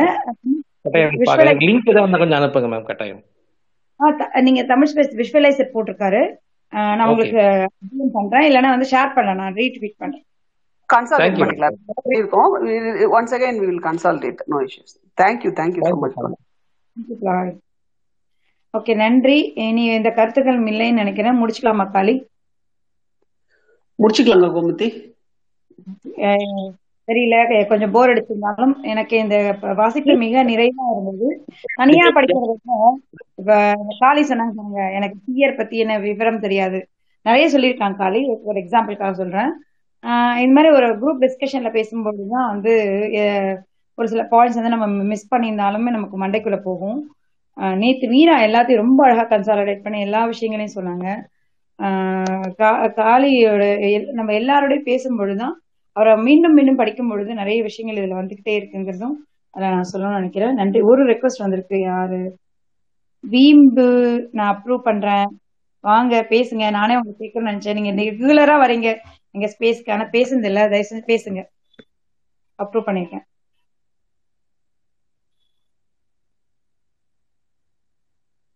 நீங்க பேசுங்க வீம்பு.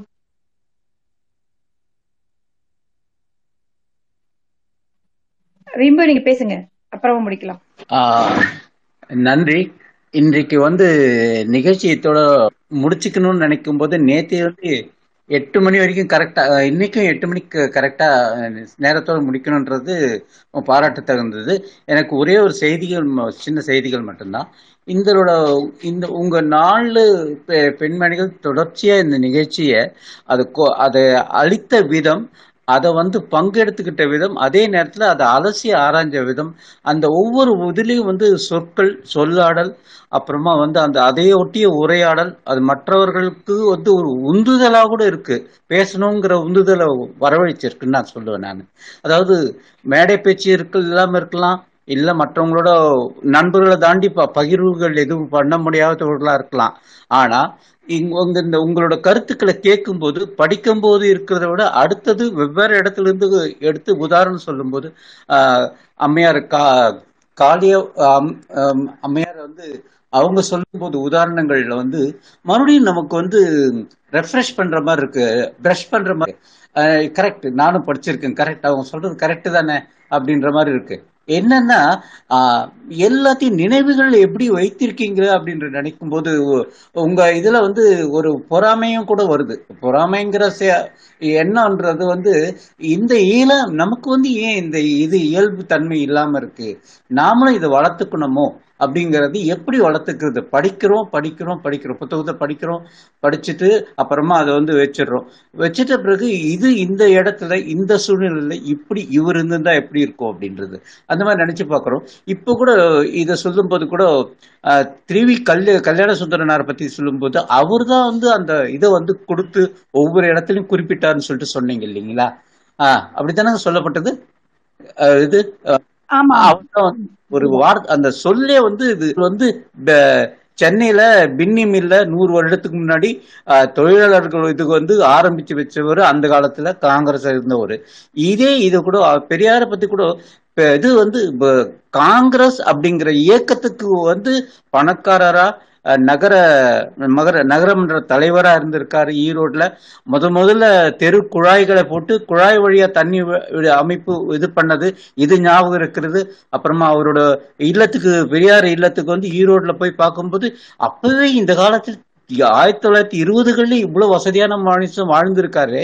இந்த வசதியெல்லாம் எடுத்து போட்டுட்டு சமூகத்துக்குன்னு வந்து உழைச்சது இல்லாம தன்னை சாதாரண மனிதனாகிக்கிட்டாரேன்னும் போது எப்படி இது சாத்தியம் அப்படிங்கிற ஒரு எப்படி இது சாத்தியம் ஆகும்ன்றது கூட ஒரு ஒரு இது வந்து இது வந்து நமக்கு வந்து உண்மையிலேயே இப்படி இருக்காரா அப்படின்னா நான் பார்த்துருக்கோம். அவர் இருக்கிற விதம் வந்து பளிச்சுன்னு இருக்குது, பேசுற விதம் அந்த கேட்டது. நம்ம வந்து எல்லாருமே அவரை நேரடியாக பார்த்துருக்க முடியாது.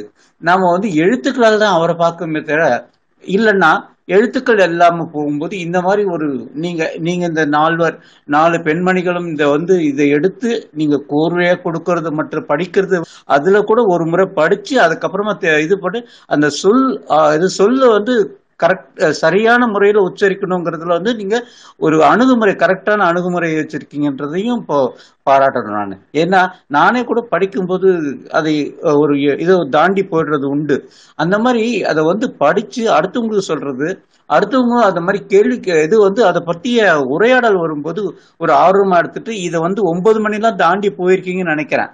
அதை இருந்து கவனிச்சிருக்கேன் நான். 9:30க்கெல்லாம் முடிச்சிருக்கீங்க கோமதி, நீங்க கரெக்டுங்களா? 9:30 வரைக்கும். ஆமா, அப்போ வந்து உங்களுக்கு இருந்த ஒரு சூழல்.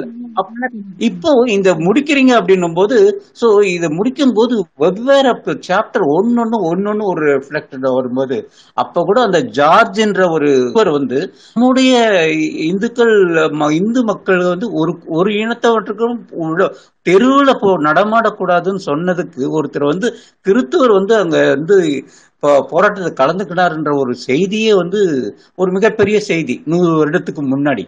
ஆனா நம்ம மகாத்மா காந்தின்னு சொல்லுறோம். மகாத்மா காந்தி 1920 இருந்த நிலைமை வேற, 20, 30, 40, 45 வரும்போது அவரோட எண்ணங்கள் கூட மாற்றப்படுகிறது. அதே வந்து காந்தி வந்து சுட்டு கொல்லப்பட்டப்போ செய்தி கேள்விப்பட்ட உடனே பெரியார் என்ன சொன்னார்னா ரொம்ப இதுவாயிட்டார். அவரால் ஏற்றுக்கொள்ளவே முடியும் சுட்டு கொல்லப்பட்ட விஷயத்தை. அப்படின்னும் போது அவர் சொன்னாரு, இந்த நாட்டை வந்து காந்தி விருந்த நாடுனாலும் இந்த நாட்டு பேர் மாத்திட்டு காந்தி நாடுன்னு சொல்லிட்டு பேர் வைக்கணும் சொல்லிட்டு சொன்னவரு பெரியார் தான் அப்படின்னு சொல்லிட்டு படிச்சிருக்க. அது உண்மை, படிச்சிருக்க அது உண்மைதான் இருக்கும், உண்மையாதான் இருக்கும். ஏன்னா அந்த ஒரு நன்றி உணர்வுன்னா அவருக்கு இருந்த இது வந்து வித்தியாசங்கள் கருத்து மாறுபாடுகள்ன்றது வேறு.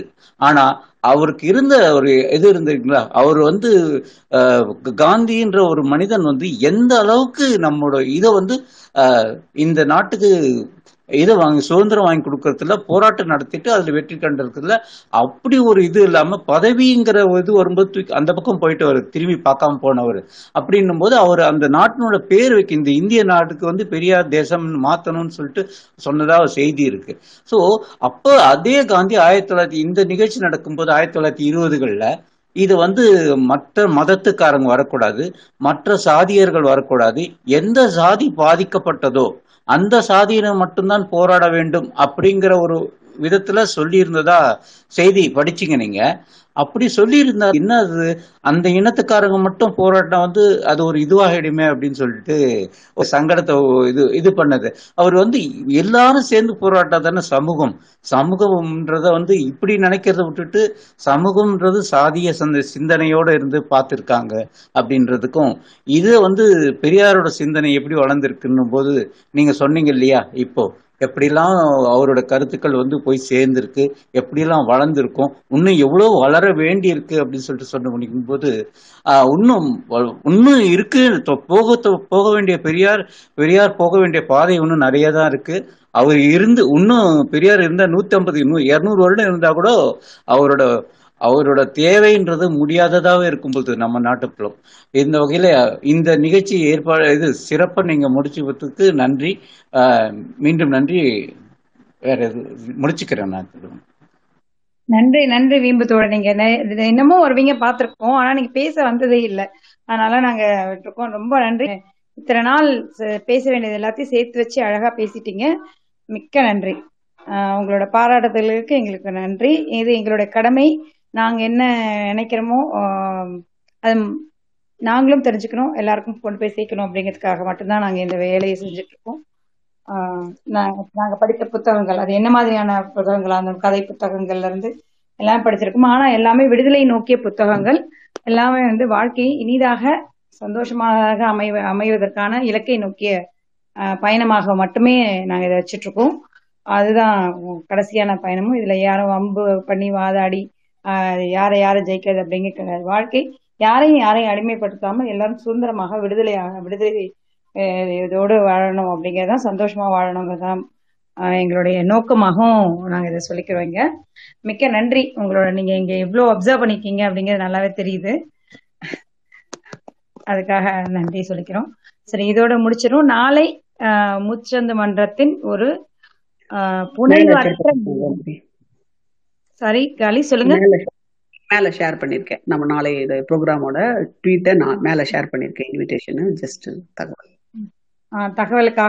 பண்ண புனைவில்லா நாடகம் அப்படின்னு போட்டிருக்கோம். வரலாற்று நிகழ்ந்தத எல்லாரும் வந்து ஒருத்தரும் ஒரு கேரக்டர் எடுத்து பேச போறோம். அது முடிந்த வரைக்கும் ரீக்ரியேட் பண்ண ட்ரை பண்றோம். எல்லாரும் நாளைக்கு தயவு செஞ்சு கலந்துக்க, உங்க நண்பர்கள்ட்ட சொல்லுங்க. நாளைக்கு கொஞ்சம் இன்ட்ரெஸ்டிங்கா இருக்கும், வாசிப்பு மாதிரி இல்லாமல் ஒரு நாடகத்தன்மையுடன் இருக்கும் அப்படிங்கிறத சொல்லிக்கிறோம். மிக்க நன்றி. நாளை சந்திப்போம். நாளை மறுநாள் ஆசிரியர் வருவார். உங்களுக்கான கருத்துக்களையும் உங்களுக்கான கேள்விகளையும் முன்னாடியே முடிஞ்சா டிஎம் பண்ணுங்க, அவர் பிற்ப பண்றதுக்கு வசதியாக இருக்கும். அப்படி இல்லாவிட்டால் அந்த இடத்துலையும் கேளுங்க. முடிஞ்ச வரைக்கும் உங்களோட நண்பர்களிடையும் பகிர்ந்து கொள்ளுங்க. நன்றி. நன்றி கோமதி.